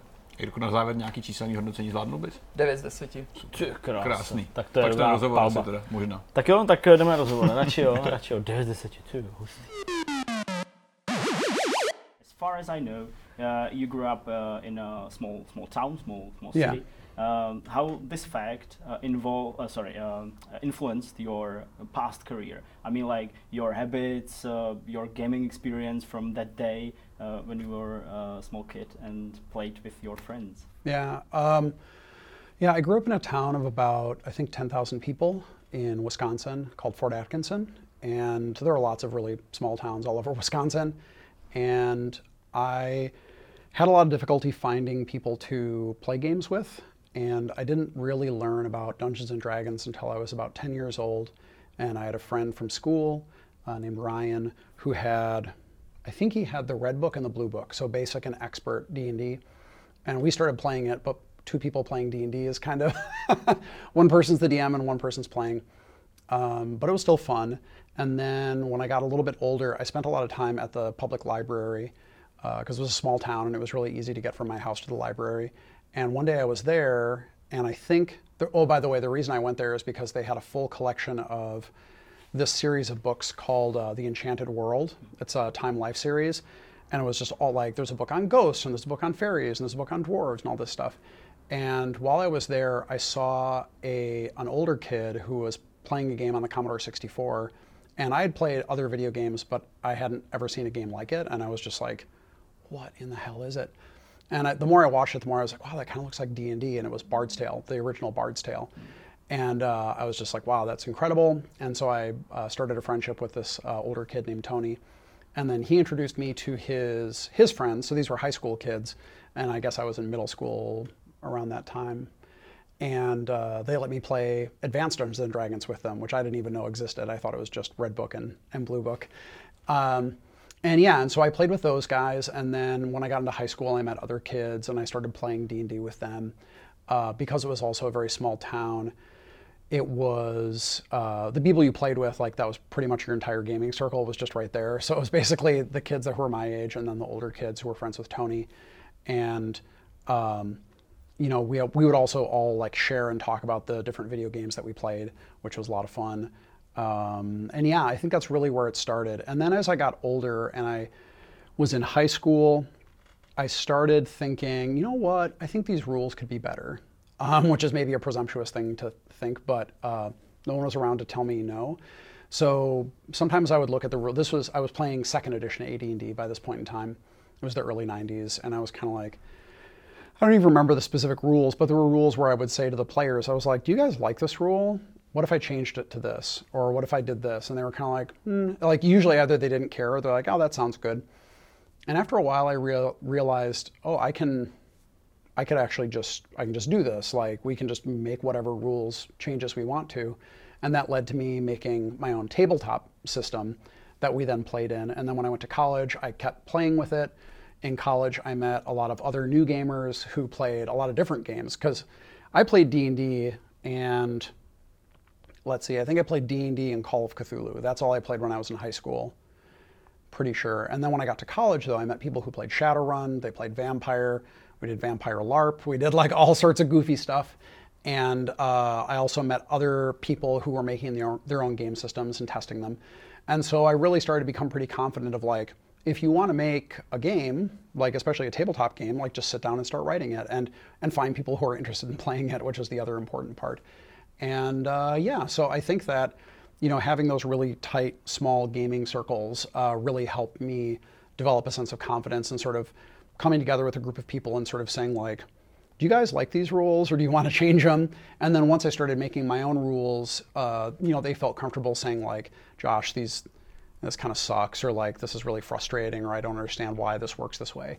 Um, so yeah, it was a, it was a, even though I was in a small town, which made it difficult to find people to play with, those people actually, to be honest, I played with some of those people from high school a month ago when I was last in the US. So those friendships kind of have lasted a really long time. You have mentioned some classic games. What uh, video games did you like when you were young? Um, so when I first started out, I had, uh, or actually I should say my brother had an Atari 2600 and I played Adventure. That was the first, I think, video game that I played. Adventure, Pitfall, um, a few other games on the 2600. And then when I uh, finally started playing games on the Apple IIe, which was a school computer. I started playing Dark Tower, Oregon Trail, and then finally I started playing Bard's Tale. And then from Bard's Tale, I started playing, uh, I remember Fantasy 3, um, Wizardry, Ultima 3. Yeah, lots of classic role playing games of that era. And then when I was in high school, I got a PC, and I remember the one of my, and it's still one of my all-time favorite games is Darklands, which not a lot of people know about. It was a Microprose game from the early '90s that was a historical fantasy role-playing game. So not quite as hardcore realistic as Kingdom Come Deliverance because there are no fantasy elements in KCD. but Darklands was sort of like, what if all of the mythological things were actually real? So instead of using sort of D&D type like fantasy stuff, they would use like actual, you know, things from legends that were period appropriate to the 15th century Holy Roman Empire. Uh, and it was a really cool, really, really cool system. Um, I also played all the gold box games in that time period. So I think I played all of them. I even played, there was a really kind of a weird game called Hillsfar that was more of like an action adventure game on the Commodore 64. And it wasn't in a gold box because it was a completely different style of game. But uh, yeah, I played a ton of those old D&D games. Um, and then going into the 90s, um, I got into shooters. I started playing Quake. Uh, I played Quake obsessively, which might sound strange since I'm mostly an RPG guy. Actually, I have a funny story about that. Um, I played Quake a ton in college, and I went to a small school in Wisconsin called Lawrence, and it had a there were like 1,300 students there. So I was really good at Quake. I was the best Quake player at school, which is you know 1,300 people, and I did pretty well online in like online games and things like that. And then I stopped playing Quake for a really long time, and I had a chance in 2003 to 2005 to work with John Romero at uh, at Midway, and one day we played a game of Quake, and I was beyond awful. Like I had not I had not played Quake in I you know geez by that point it was years and years and years and I was just I couldn't I couldn't rocket jump anymore. I vaguely remember the layouts of the maps, but he just like smeared me all over the place and it was really embarrassing. Um, but yeah, and then of course at the very end of college, um, which was in the late 90s, I played Fallout 1, which I thought was incredible and then Fallout 2, and that was right before I applied to work at Black Isle Studios. And I didn't know what project I was going to work on, just that it was like a secret role playing game project that Black Isle was making, and it wound up being Planescape Torment. So uh, I was a web designer for Planescape Torment, and then I went on to do other things. Yeah, we uh, went a little bit too. Sorry. But never mind. uh, I was curious, uh, where was the moment uh, you uh, thought about making games? And I don't mean like particularly video games, but games uh, as your as your job for, for, for a career. I think it, I started thinking about making games as a career in college. Uh, prior to that, I knew that I could just make games if I wanted to, just for, for myself and for my friends.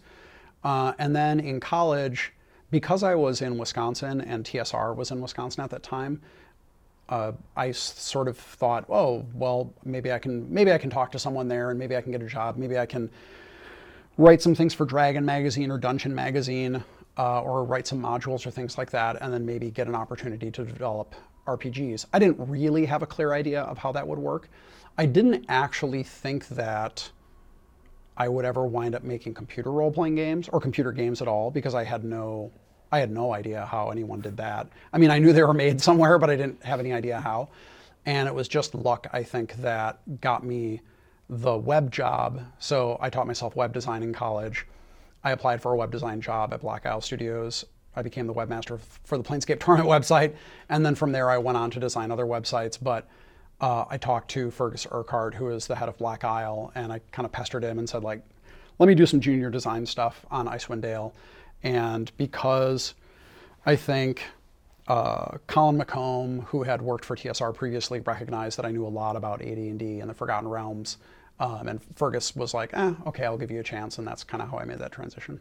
Uh, it's, it's very funny you say it because we have read that you your first job was web designer and we weren't sure if it's uh, true or it's uh, if it's some kind of hoax or no no no that's yeah I, yeah I wasn't I wasn't a great web designer but I was good enough to do that job. So yeah I was I was the web designer and then I moderated the Black Isle uh, forums which was about as crazy as you might think. So because it was it was the Fallout one and two boards the Torment boards Icewind Dale, also the Baldur's Gate boards, and for a while, uh, when Neverwinter Nights was with Interplay, uh, the Neverwinter Nights uh, forums. So it was it was quite a lot of work. And uh, as I as I became a game designer, I sort of slowly transitioned out of moderating because it's a it's a full time job and it can be very tiring. But were you dreaming about um, making video games, not just uh, doing stuff about web? Oh yeah, yeah. I mean that was my that was my sort of goal. Um, I, again, I didn't know how I was going to make that transition, but I was like, well, I would love to make these games. And I had played Fallout and Fallout 2 and so I was like wow man like working for the company even as even as a web designer working for those companies I thought was incredible. Uh, I was not a good student and so I was graduating you know I was graduating late. I was graduating with a bad grade point average a degree in history with a minor in theater. And I was I, I didn't know what I was going to do. I was actually considering becoming a tattoo artist apprentice um, yeah, so, and uh, so I really wasn't sure what I was going to do. And that opportunity that opened up, it was just luck.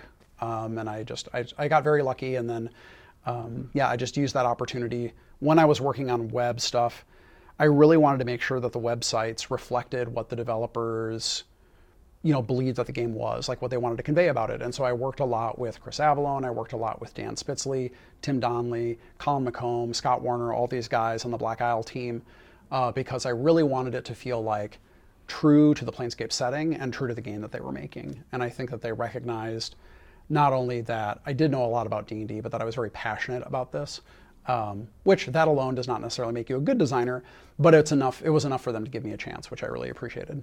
Hmm. You named lots of remarkable games, uh, and uh, I'm really, really you know, curious. What was the spirit? Like in the, in the Black Isle, what was the main element that you made such a such a huge portion of great games? Uh, you know, what was the I don't know, like yeah, key element as I said. I don't know. I think I think the designers at Black Isle really love doing lots of unique things. Um, I think we also really tried to respect the players' choices when they made characters. We always tried to reflect the choices they made and the options that they had, how they completed quests, uh, what dialogue options that they had, how they could win the game or not win the game. And I think a lot of that came from our individual backgrounds as people who played tabletop role playing games. Uh, because for me, the big appeal of playing in a tabletop role playing game is being able to screw around, is to being able to not do exactly what the dungeon master expects, but that the dungeon master is views themselves as an equal participant with the players. So the dungeon master has a framework, and then the players kind of just you know punch at the borders of that and they try to try to do whatever they want to do and the dungeon master tries to react in a way that seems believable and enjoyable and makes a cool story um, as opposed to saying no this is my story and this is the way that you're going to go through it. Um, and i had played so much tabletop that i had played with dungeon masters who were very they held on held on very tightly and i played with dungeon masters who let the players do um, all sorts of crazy stuff and so the challenge in a computer role playing game is that a dungeon master is not there to react. But if you have a lot of designers who know kind of the psychology of a player, especially like a psychotic player or like a, a jokester player or someone who just has a lot of crazy skills, they look for the opportunities to create in the gameplay. And when players find those, it's just it feels very rewarding. Um, and sometimes it's a surprise. Other times it'll make them laugh or they get really upset. But I think it's that emotional experience that goes through the games, whether you're talking about Icewind Dale or Torment or especially the Fallouts. Is it true that uh, you were working on Baldur's Gate 3? Because I've read somewhere. Uh, is it possible to say a few words about the game and maybe mm, why it was cancelled? Because I have read somewhere that uh, the license for D&D times out. Yeah, out. yeah, and I mean, so that was unfortunate. um, we wanted to have our own engine and our uh, our own D and D game with our own engine. And when I say we, I mean mostly Fergus and sort of like Black Isle or Interplay as a whole. And I became the lead designer on it, which was very generous of Fergus because I had only been a designer for two years at that point. And uh, but I was really really passionate about making a third edition Forgotten Realms game, and we developed our own technology. And the game initially was not uh, a Baldur's Gate title; it wasn't associated with Baldur's Gate really in any way. Uh, the only connections it actually had were to Icewind Dale.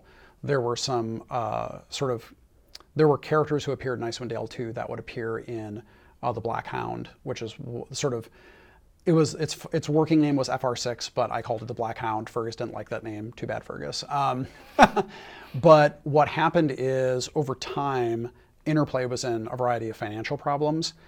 And again, I'm not like a lawyer or a contract expert or anything, but the way I understand it is that we eventually didn't have the rights to make D&D games as a whole. We had the rights to make Baldur's Gate games or to publish Baldur's Gate games.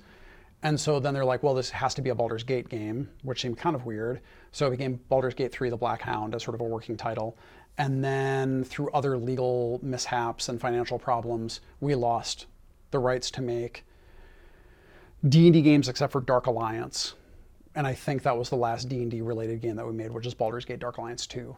Um, and it was a console game. I'm yeah, it was a console, game. game. It, was, yeah. it was pretty cool. Um, Snowblind made the original one, and then uh, Black Isle made the sequel internally, and it was they were, they were really fun. Um, but the Black Hound was you know two and a half years in development, and we really couldn't make it anymore because we lost the license. and it was so built up. I mean, it was it was absolutely a Forgotten Realms game. Like it was I we used all the maps from Volo's Guide to the Dale Lands, and like I mean, it was it was a hardcore Forgotten Realms D and D three third edition experience. Um, it was maybe a little too crazy in scope, but uh, it was canceled, And the only sort of solace we took in that is that we imme- immediately started working on Van Buren, which was Fallout 3. Um, but at that point, Black Isle was kind of like sinking, and the owners, or the people who would wind up becoming the owners of Obsidian, were getting ready to leave.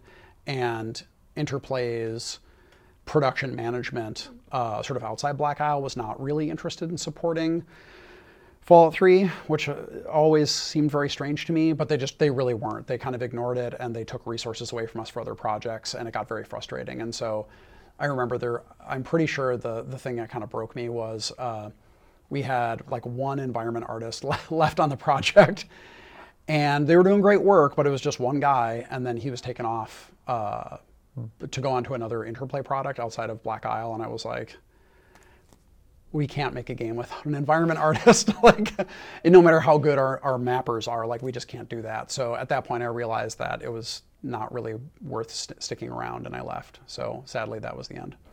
Was it uh, only coincidence that you left two weeks uh, before Black Isle was uh, shut down?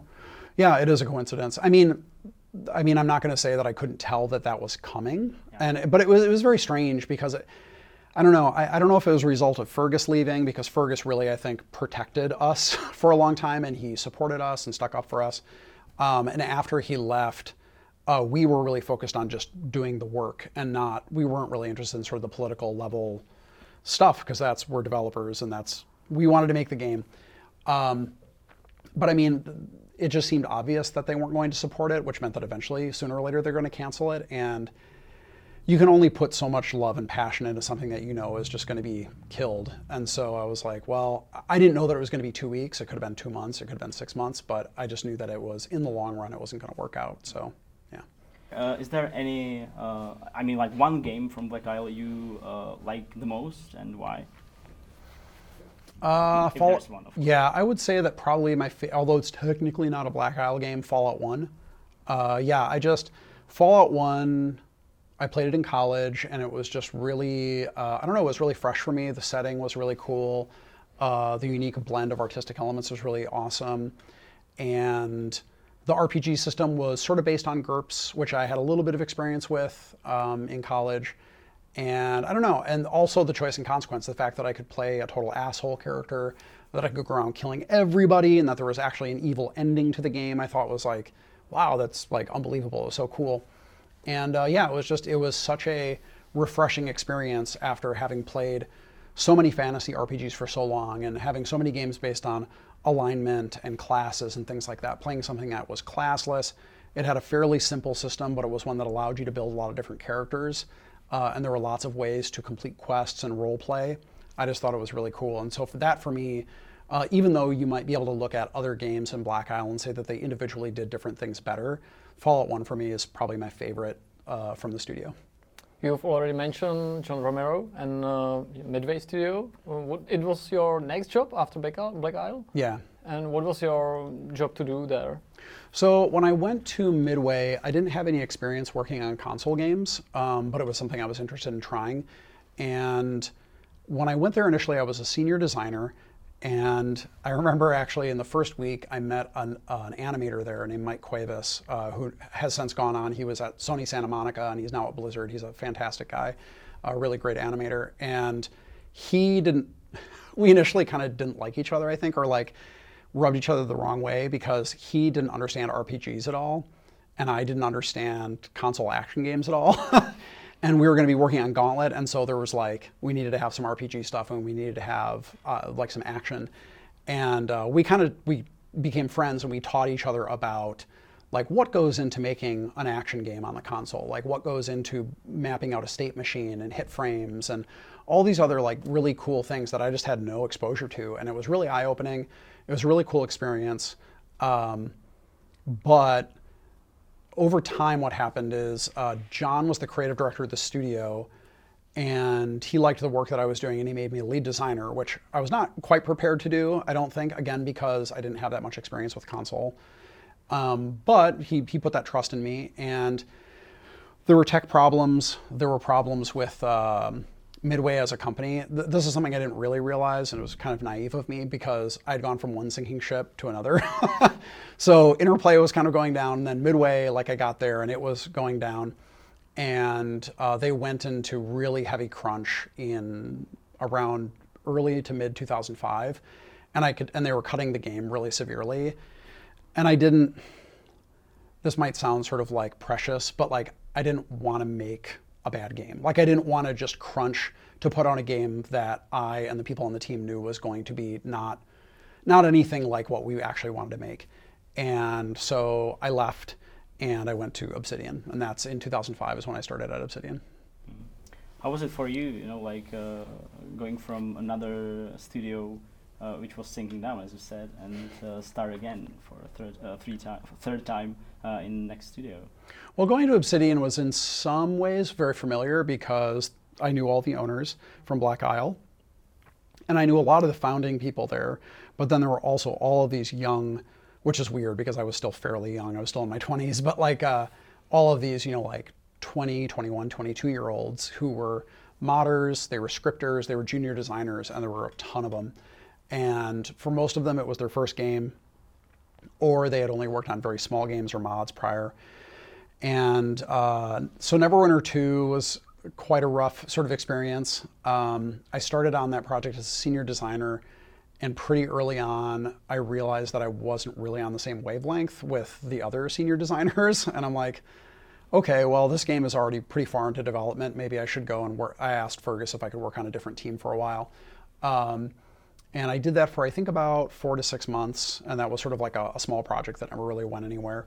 And then uh, Fergus had me come over and take over as lead after the previous lead on Neverwinter 2 had left. And uh, that was an enormous game that was pretty out of scope. And so a lot of what I did in the last six months of development was just like cut things and scope things down and try to make it sort of work. So again, it wasn't really what I'd come to Obsidian to do, but uh, there was a lot of cool stuff in the game, and so I just wanted to make sure that it could come out as well as it could. So yeah, that was it was kind of a weird time coming back because I was so burned out at at uh, sorry at Midway when I came to Obsidian, I said like I don't really want to be a lead right away. I just want to be a senior for a while. Um, but then I wound up being a lead anyway. So. you were working on many successful projects, many successful video games in Obsidian. What is your favorite title? Um, I think the title I'm happiest with uh, of all that I've worked on at Obsidian, or probably all the projects I've ever worked on, is Fallout New Vegas. Um, in part because I didn't think I would ever have a chance to work on a Fallout game again after Black Isle. Uh, so it was just like out of nowhere. I was like, wow, I can't believe I actually get to do this again. And Bethesda's tools were really easy to work with. Um, I mean, that engine is very robust. It's they've made, and they're going to keep on making a ton of games with it. Uh, the tools are really great. Uh, it has a really great work environment. Um, you know, like Todd Howard and Ashley Chang and those guys were actually very easy to work with on the development side. They were like, other than a few lore things, like they were totally cool with whatever we did. Um, and I think the production staff, that was probably in my mind, that was like the best our production team had ever worked. Because, I mean, they got that game done in 18 months, which is crazy because we'd never worked with that tech before. And um, I mean, it certainly has flaws, but I think in terms of the spirit of the game, like it has this great balance, I think, of serious themes, um, you know, political themes, personal themes. It has a lot of really great humor. Um, I think more designers got a chance to write on that than on most of our projects. Um, we have a lot of sort of more segmented or like writers write and designers design, whereas on Fallout New Vegas there was a lot more sort of back and forth, and I think it produced a lot more uh, variety in the characters, which I actually think with the direction of myself, Chris Avellone, and John Gonzalez helped kind of keep it keep it together when people got out of bounds. Like we could all kind of shape that, uh, and it just wound up being a really cool game and Initially, it was frustrating because when it launched, it had a lot of bug problems. It looked a little dated because it's not our engine, and so we we struggled to achieve the same level of sort of visual fidelity and storytelling that Bethesda had. Um, but in the long run, I think that uh, players saw value in it. They saw that we really tried to make the storytelling choices extremely like impactful, um, so that they felt that they they had difficult choices to make, and when they made those choices, they had a big impact. Uh, and we really just tried to refine the gameplay systems. I mean, that was a big focus for me. Is like, Fallout, like Fallout 3 sold really well, so don't try to reinvent stuff. Just see if we can take what's there and make something that's a little more refined. And I think uh, in the long run, uh, fans have shown that they really enjoyed what we made. So I'm really happy with it. Many people ask, many fans, this question, but uh, still, do you think it's possible that Obsidian will make another Fallout game in the future? I think it, I think it's always possible, um, but that's obviously up to Bethesda. Um, so I think they recently said that they're they want to keep all that stuff in house. But um, I know that there are tons of developers at Obsidian who would love to work on another Fallout game. So do you think it's a clever idea to have it uh, for Bethesda? They that they want to make the, the games all- by themselves. Well, I don't know. I mean, I guess if it makes sense to them, like I, don't- I don't know all their motivations for doing that. It could be because they want to have a tighter rein on the lore. It could be because they want to have a better better control over sort of like budgeting and scheduling or whatever that is. But I mean, it's it's it's their IP. They bought it, so it's theirs to do what they want with. One other game you worked on as well, and you almost finished the game, was uh, Aliens RPG. Uh, what happened, and uh, are you able to tell us something about the game? Sure. Um, I used to not be able to say that much about it, but over time, Fergus has said more about it, so now I'm going to say more about it. Um, yeah, I think Fergus has really overstated how complete that game was, um, which I don't know. His perspective is his perspective, but I it had a long way to go. So, Aliens was, I think, a really cool idea. Uh, I think the initial idea might have actually come from Travis Stout, who wrote the initial pitch and showed it to Sega. We were working with Sega on Alpha Protocol at the time. And to me, the Aliens series, what makes the Aliens franchise really cool is not actually the aliens. I mean, they do make it cool, but if it were just about the aliens, it, would not. It would be it would be impressive visual horror um, because it's geeker designs and all that stuff like that. But um, to me, what makes the Alien franchise compelling are the characters and how they respond to stress and greed and hatred and all these other things. And I mean, without without the crew of the Nostromo or without the crew of the Sulaco and all the all the Marines, like that's what gives life to those movies. And RPGs are about characters and character interactions. And so from my perspective, I thought like, oh my God, this would be so cool. Why don't we have a game that is about this? You know, it's a larger cast than you might see in the movies because the movies have a very finite amount of time in which to tell the stories of each of these individual characters. And it's something that, especially in the first and the second movies, I think that Ridley Scott and James Cameron did a really excellent job of pacing out character introductions and character moments.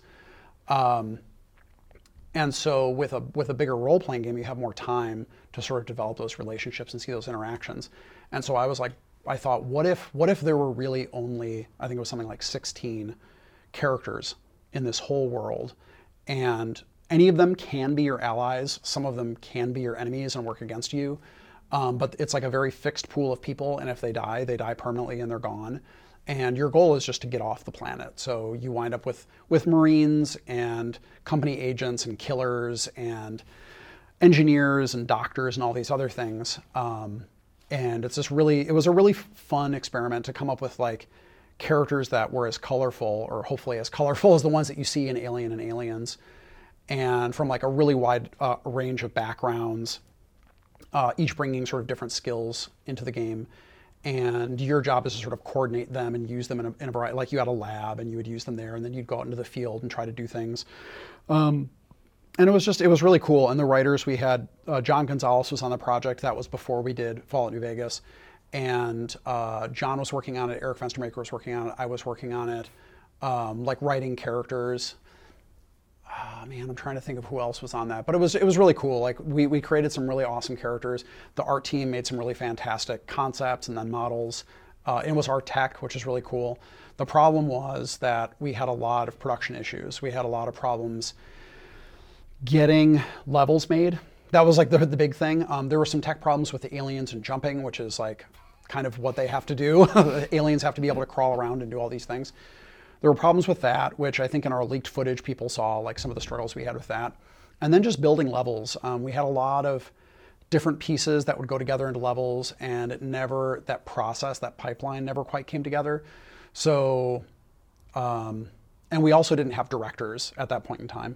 So we just had leads who were equals. And there were certain things where, as the lead designer, I would say, I think we should do this. And then another lead would say, I don't. We're not going to do it. And I go, okay, well, then I don't know how we're going to accomplish this thing or that thing.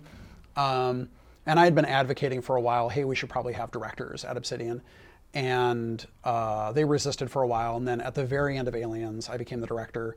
And what that allowed me to do is say, like, okay, I know you guys have misgivings about this, but this is actually what we're going to do, and we're not we're not going to do these things. We're going to do these things instead. And it was always a negotiation, but it was also like, if I say we're doing it, then that's what we're doing. And we started making a lot better progress, but it was too late, and it had all, already gone on for over two years and Sega had more money into Alpha Protocol, which was much closer to being completed. And so they were like, well, if we can only have one of these, we're going to take Alpha Protocol because that looks much closer to a finished game. So unfortunately, that was canceled, and it was a big bummer. But uh, it eventually led to us making Fallout New Vegas. So yeah, a lot of lot of lessons learned on on Aliens, but I still do miss a lot of the characters and storylines that we had come up with on there. So in the end, then Sega didn't like it, or they were afraid it will be too expensive to finish the game. Well, it's always hard to tell because I mean I, I can't I'm not going to say what Sega said, but also, you know, like what they say and what they actually feel. From my perspective, if, if I were a publisher looking at it, I would be skeptical that the game would be done in a reasonable amount of time.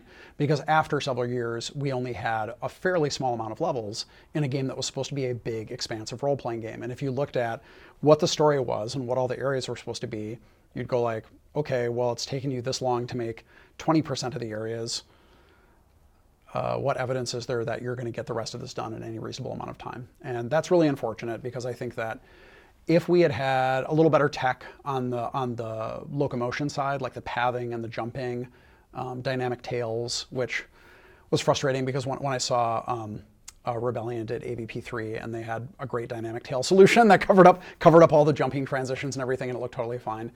Um, I think if we had slightly more mature tech, I think it would have gone a lot smoother. But no, it's it's nobody's fault. It's just that's the way that it that it happened. Even uh, the Obsidian went uh, down, or I mean, like was uh, not went down, but uh, but was uh, on some you know like uh, yeah bad bad times. And you, as I as far as I know, you came up with the idea of pillars of eternity, right? Um, sort In of. A, no, a number of people did. So um, there were a few things. So after Fallout New Vegas. Well, yeah. So we worked on another game for Microsoft that was called Stormlands, and that got canceled. And there was a big layoff. Um, so that was what happened after New Vegas, and then that was depressing. that was actually that was like the worst day at Obsidian, um, just because it was it was the biggest layoff, and like lots of my friends were being let go, and it, it sucked. Um, and we were writing pitches, and those pitches felt like they weren't really going to go anywhere. And Nathaniel Chapman, who was a designer there at the time, had the idea of doing a Kickstarter, um, which at the time none of us knew was actually a thing that was possible. It was like theoretical. And then Double Fine Adventure happened.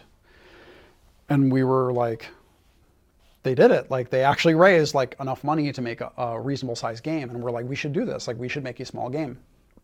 And initially, the owners didn't want to do it um, for various reasons and I actually gave, I told Fergus, well, so Adam Brennecke and I said that, like, we decided that if Obsidian wasn't going to do it, then we were going to leave and do it. And so I, I told Fergus at one point that if the company was not working on a crowd, uh, like a crowdfunding game within two weeks, then I was going to leave. And then that two weeks was up, and I went to him and I was like, well, see ya.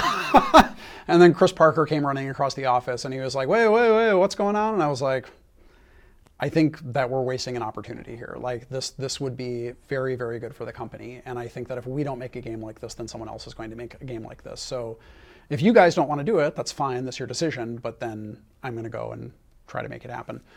So Chris Parker said like, okay, but we need you to write pitches. And I was like, I understand that. I just said that I think we, Obsidian, should make a Kickstarter game. And he was like, well, can Adam work on it? And I'm like, that's fine. I'll, I'll keep writing pitches. Um, and so Adam started working on it and he started coming up with some ideas. And then we had a few things that kind of went in a few different directions. And then one day I said, uh, why don't we make a Infinity Engine style game that's kind of like a blend of aspects of Baldur's Gate, Icewind Dale, and Planescape Torment. And uh, they're like, cool, let's do it. And so that's when the whole crowdfunding campaign started. And I've said this a bunch of times, but it was far more successful than we expected it to be, or at least most of us expected it to be. And uh, so then during the crowdfunding campaign, we were kind of on our heels, making stuff up. And it was funny because people said like, well, it sounds like you're making the stuff up as you go along. And I'm like, I am making the stuff up as I go along. Like I didn't, I didn't think we were going to fund this this quickly. So I'm kind of just going by the seat of my pants. So, So it wasn't even difficult to convince the others that uh, you are going to make like classic RPG uh, in 20, I don't know, like 2012 or something. once once the owners were cool with us doing a crowdfunding project, um, I don't remember any objection to the idea of doing a real time with pause game. Uh, you know, I think that they all recognized that whether it was literally an Infinity Engine style game or something more like a Gold Box style game or something, they all recognized that we had a very passionate fan base that always always continued to want those games. It was just that publishers had no interest in making them. So we were pretty confident that if we made that style of game, there would at least be some people who were very, very passionate about it. What we didn't know is that it was going to be like 77,000 people and they were going to give us $4 million and like all this other stuff. So, uh, no, once we decided to do a crowdfunding campaign, I don't remember there being a lot of difficulty about like this is the this is the type of game we want to make. Uh, Do you think it's a part of what saves your studio to make the idea to make new IPs instead of using another IPs like Aliens and Star Wars and stuff? Yeah, I, I mean, I, I really do. The um, I think that the most valuable thing that a company can have, other than its employees, is IP. So um, you you can't chain people to a company, so they will come and go. But in terms of like the value that a company has, its IP is it, because you can decide what you do with it. If you want to make one type of game with it, you can. If you want to make two types of games, you want to put it on different platforms. Um, you have so many options, and you you hold the rights to it, and so it's yours to develop as you see fit. And even if you wind up working with a publisher or a distributor for various logistical reasons, like you need boxed copies in Poland or like whatever that is, um, you still have most of the control in that relationship because it's it's crowd. Well, in our case, it was crowdfunded, but if it's your IP, you really know uh, what it's about and what the essence of it is. And then when the game is done, it's still your IP. So if you want to make a sequel, if you want to make a spin-off, you have all those opportunities, and I think that really has helped us um, over time. You said that, uh, of course, you, you, you did a very successful Kickstarter campaign. Uh, lots of people just see only the millions uh, on one side. But uh, did you feel some extra pressure uh, from uh, from people who, who backed the project? I, mean, like you you promised them something, and did you feel something something special? Yeah, I mean, I, I did feel that I liked that people were involved much earlier in the process. So they could get feedback more more rapidly or earlier in the in the overall development process. Um, but because the crowdfunding campaign went by very quickly, we had to think very quickly on our feet about what what features we wanted to have as stretch goals and things like that. And there were certain features like the stronghold and the second big city that wound up being um, much more time consuming and much more and the 15 level mega dungeon. Those three things i think were the three things that in terms of content creation wound up being very difficult for us to figure out because we very quickly started making this and maybe if i were more clever i could have come up with some scheme where those things were more integral to the plot. Um, but I mean, Twin Elms being integral to the plot meant that a lot of people went through the game and they got to Defiance Bay, which is pretty big, and they do a ton of quests, and then they get through it, and then they go to Twin Elms, and then there's a ton of quests, and then they get through it and they go to Burial Isle, and they do like a three level, four level dungeon, and then a big boss, and it was just kind of exhausting. And so, pacing wise, it created problems. Uh, the stronghold wound up being neglected from a content perspective, but it was something that we promised. So my approach was, well, we have more time on programming and system design. So let's design something that's a stronghold that's more systemically driven than content driven. That is not what people wanted. like I should have recognized, and I think kind of instinctively I knew that, but I was like, I don't have designers. Like all my designers were doing crit path stuff, or they were doing uh, the 15 level dungeon, which 15 levels of a dungeon is like a lot of work. So um, yeah, I was kind of in this difficult position. I was like, well, we promised them the stronghold. What can we give them? And we did that, and they really didn't like it. Uh, it also wasn't integrated that well into the story, which is again, uh, I should have done a better job of trying to work with Eric to get that integrated. Um, so yeah, I did feel that pressure, but I would much rather feel pressure from the people playing the game than from publishers who usually just kind of second guess what we're doing. Like we usually kind of have a pretty good sense of what we think will be good and what our fans are prob- probably going to like. Um, and not a lot of publishers actually get RPGs at all. And so sometimes it's actually really frustrating working with, with publishers because there will be features that will say like this is really important for people that want to play a role-playing game and they just don't they don't get it they want to cut it or they want to do it in a weird way and it can just be really frustrating. So dealing directly with fans in times it, at times it has its own frustrations but i would much rather sort of deal with them and their expectations than also with the publishers A few months ago, you have said you want to finish Pillars 2 and then take a break from making video games. Is it uh, still your plan? Yeah, I mean, it's uh, I'm mostly taking a break just from directing. So I'm the I'm the design director of the studio. So I still, you know, give advice. I look at documents. I give feedback. I play the game. I give feedback. Uh, I strongly advise people to do things. Um, I try to talk to the design managers about mm, trends and problems that I might see in the design department or things that I think we can do better. Um, but you know, working on Pillars for six years. Um, I mean, granted, there are people that work on franchises for like 10 or more years, which I think would drive me crazy. But like six years working on a fantasy, party based, like all that stuff, I've made a lot of those games. And so I was just, by the end of Deadfire, I was really tired. And uh, I was starting to get burned out, which is not good.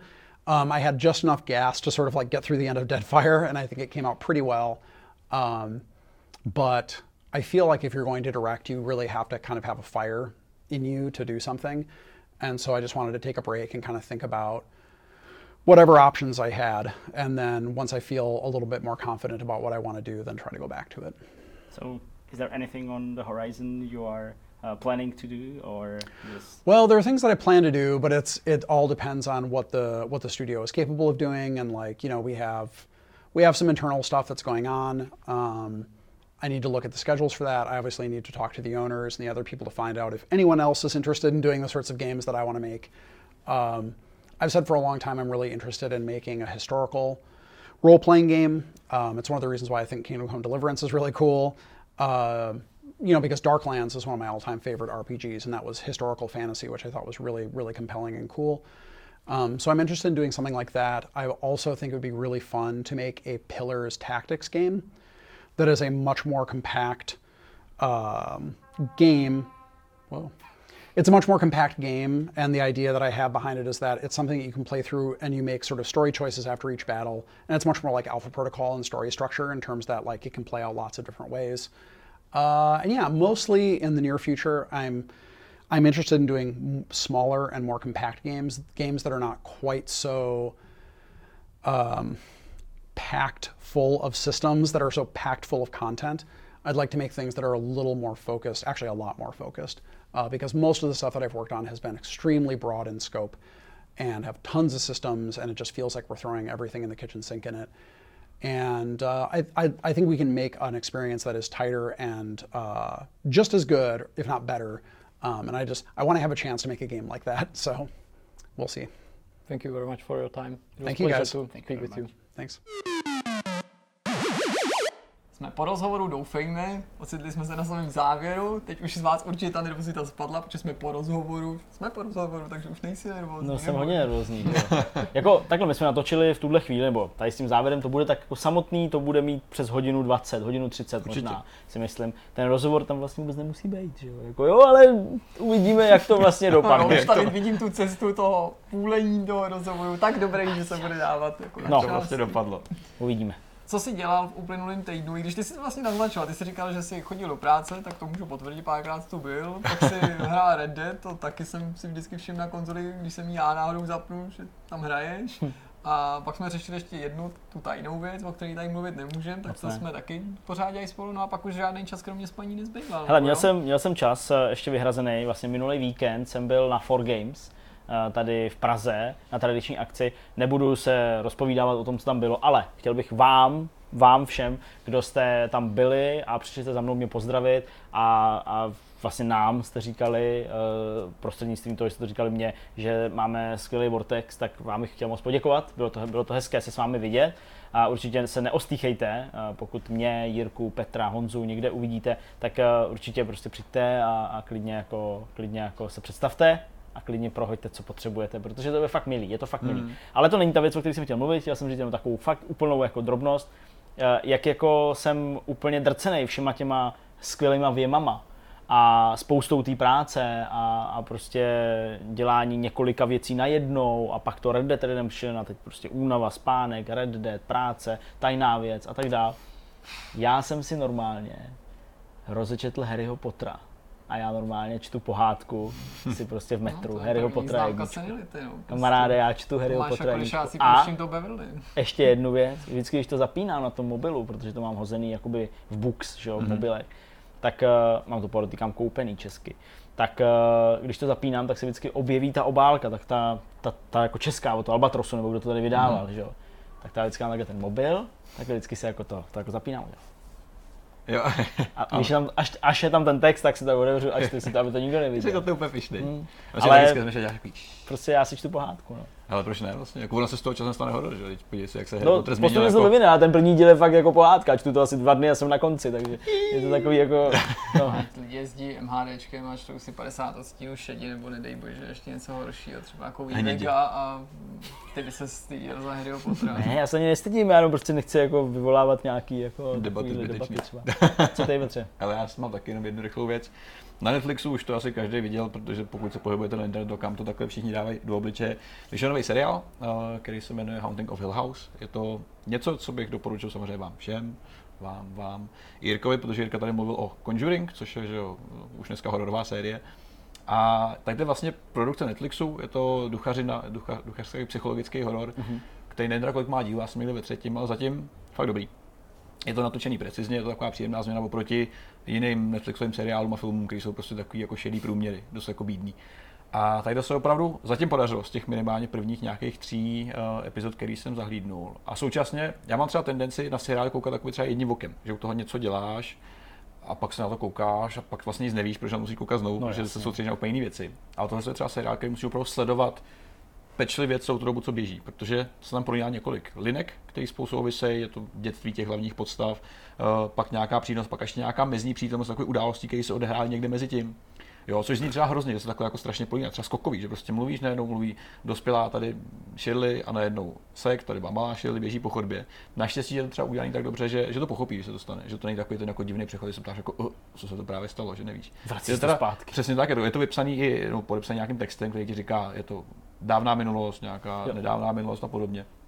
Ale působí to opravdu napínavě. Jo? Já jsem třeba za tu dobu viděl pár takových jako vtipných věcí, které se tam odehrály a docela jsem se leknul. Ale lékačky nejsou to, co, to, co to vlastně prodává. Je to takový ten, ten podprahový, uh, podprahový stres, který tam vlastně se buduje, že s tím, fakt. jak ty objevuješ ten příběh a ten původ, který si teda myslím, že nakonec nebude až tak mysteriózní, jak se tváří být, ale to je takový mu jakoby první dojem. Takže reálně na základě těch prvních částí, které jsem viděl, určitě fajn a nebojím se doporučit i vám všem. Good. Jirko?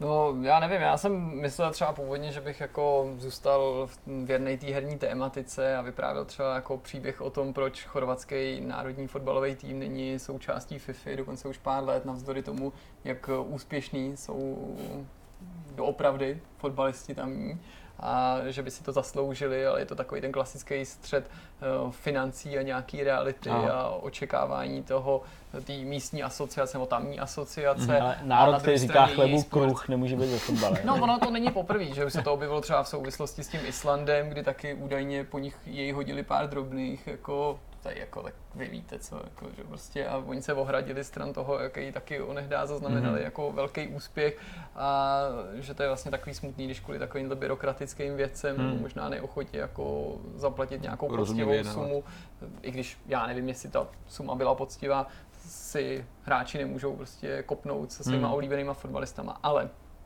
zůstanou teda taky jako ve světě nějaký jako televizní zábavy. Ok, dejme OK, tomu. televariete.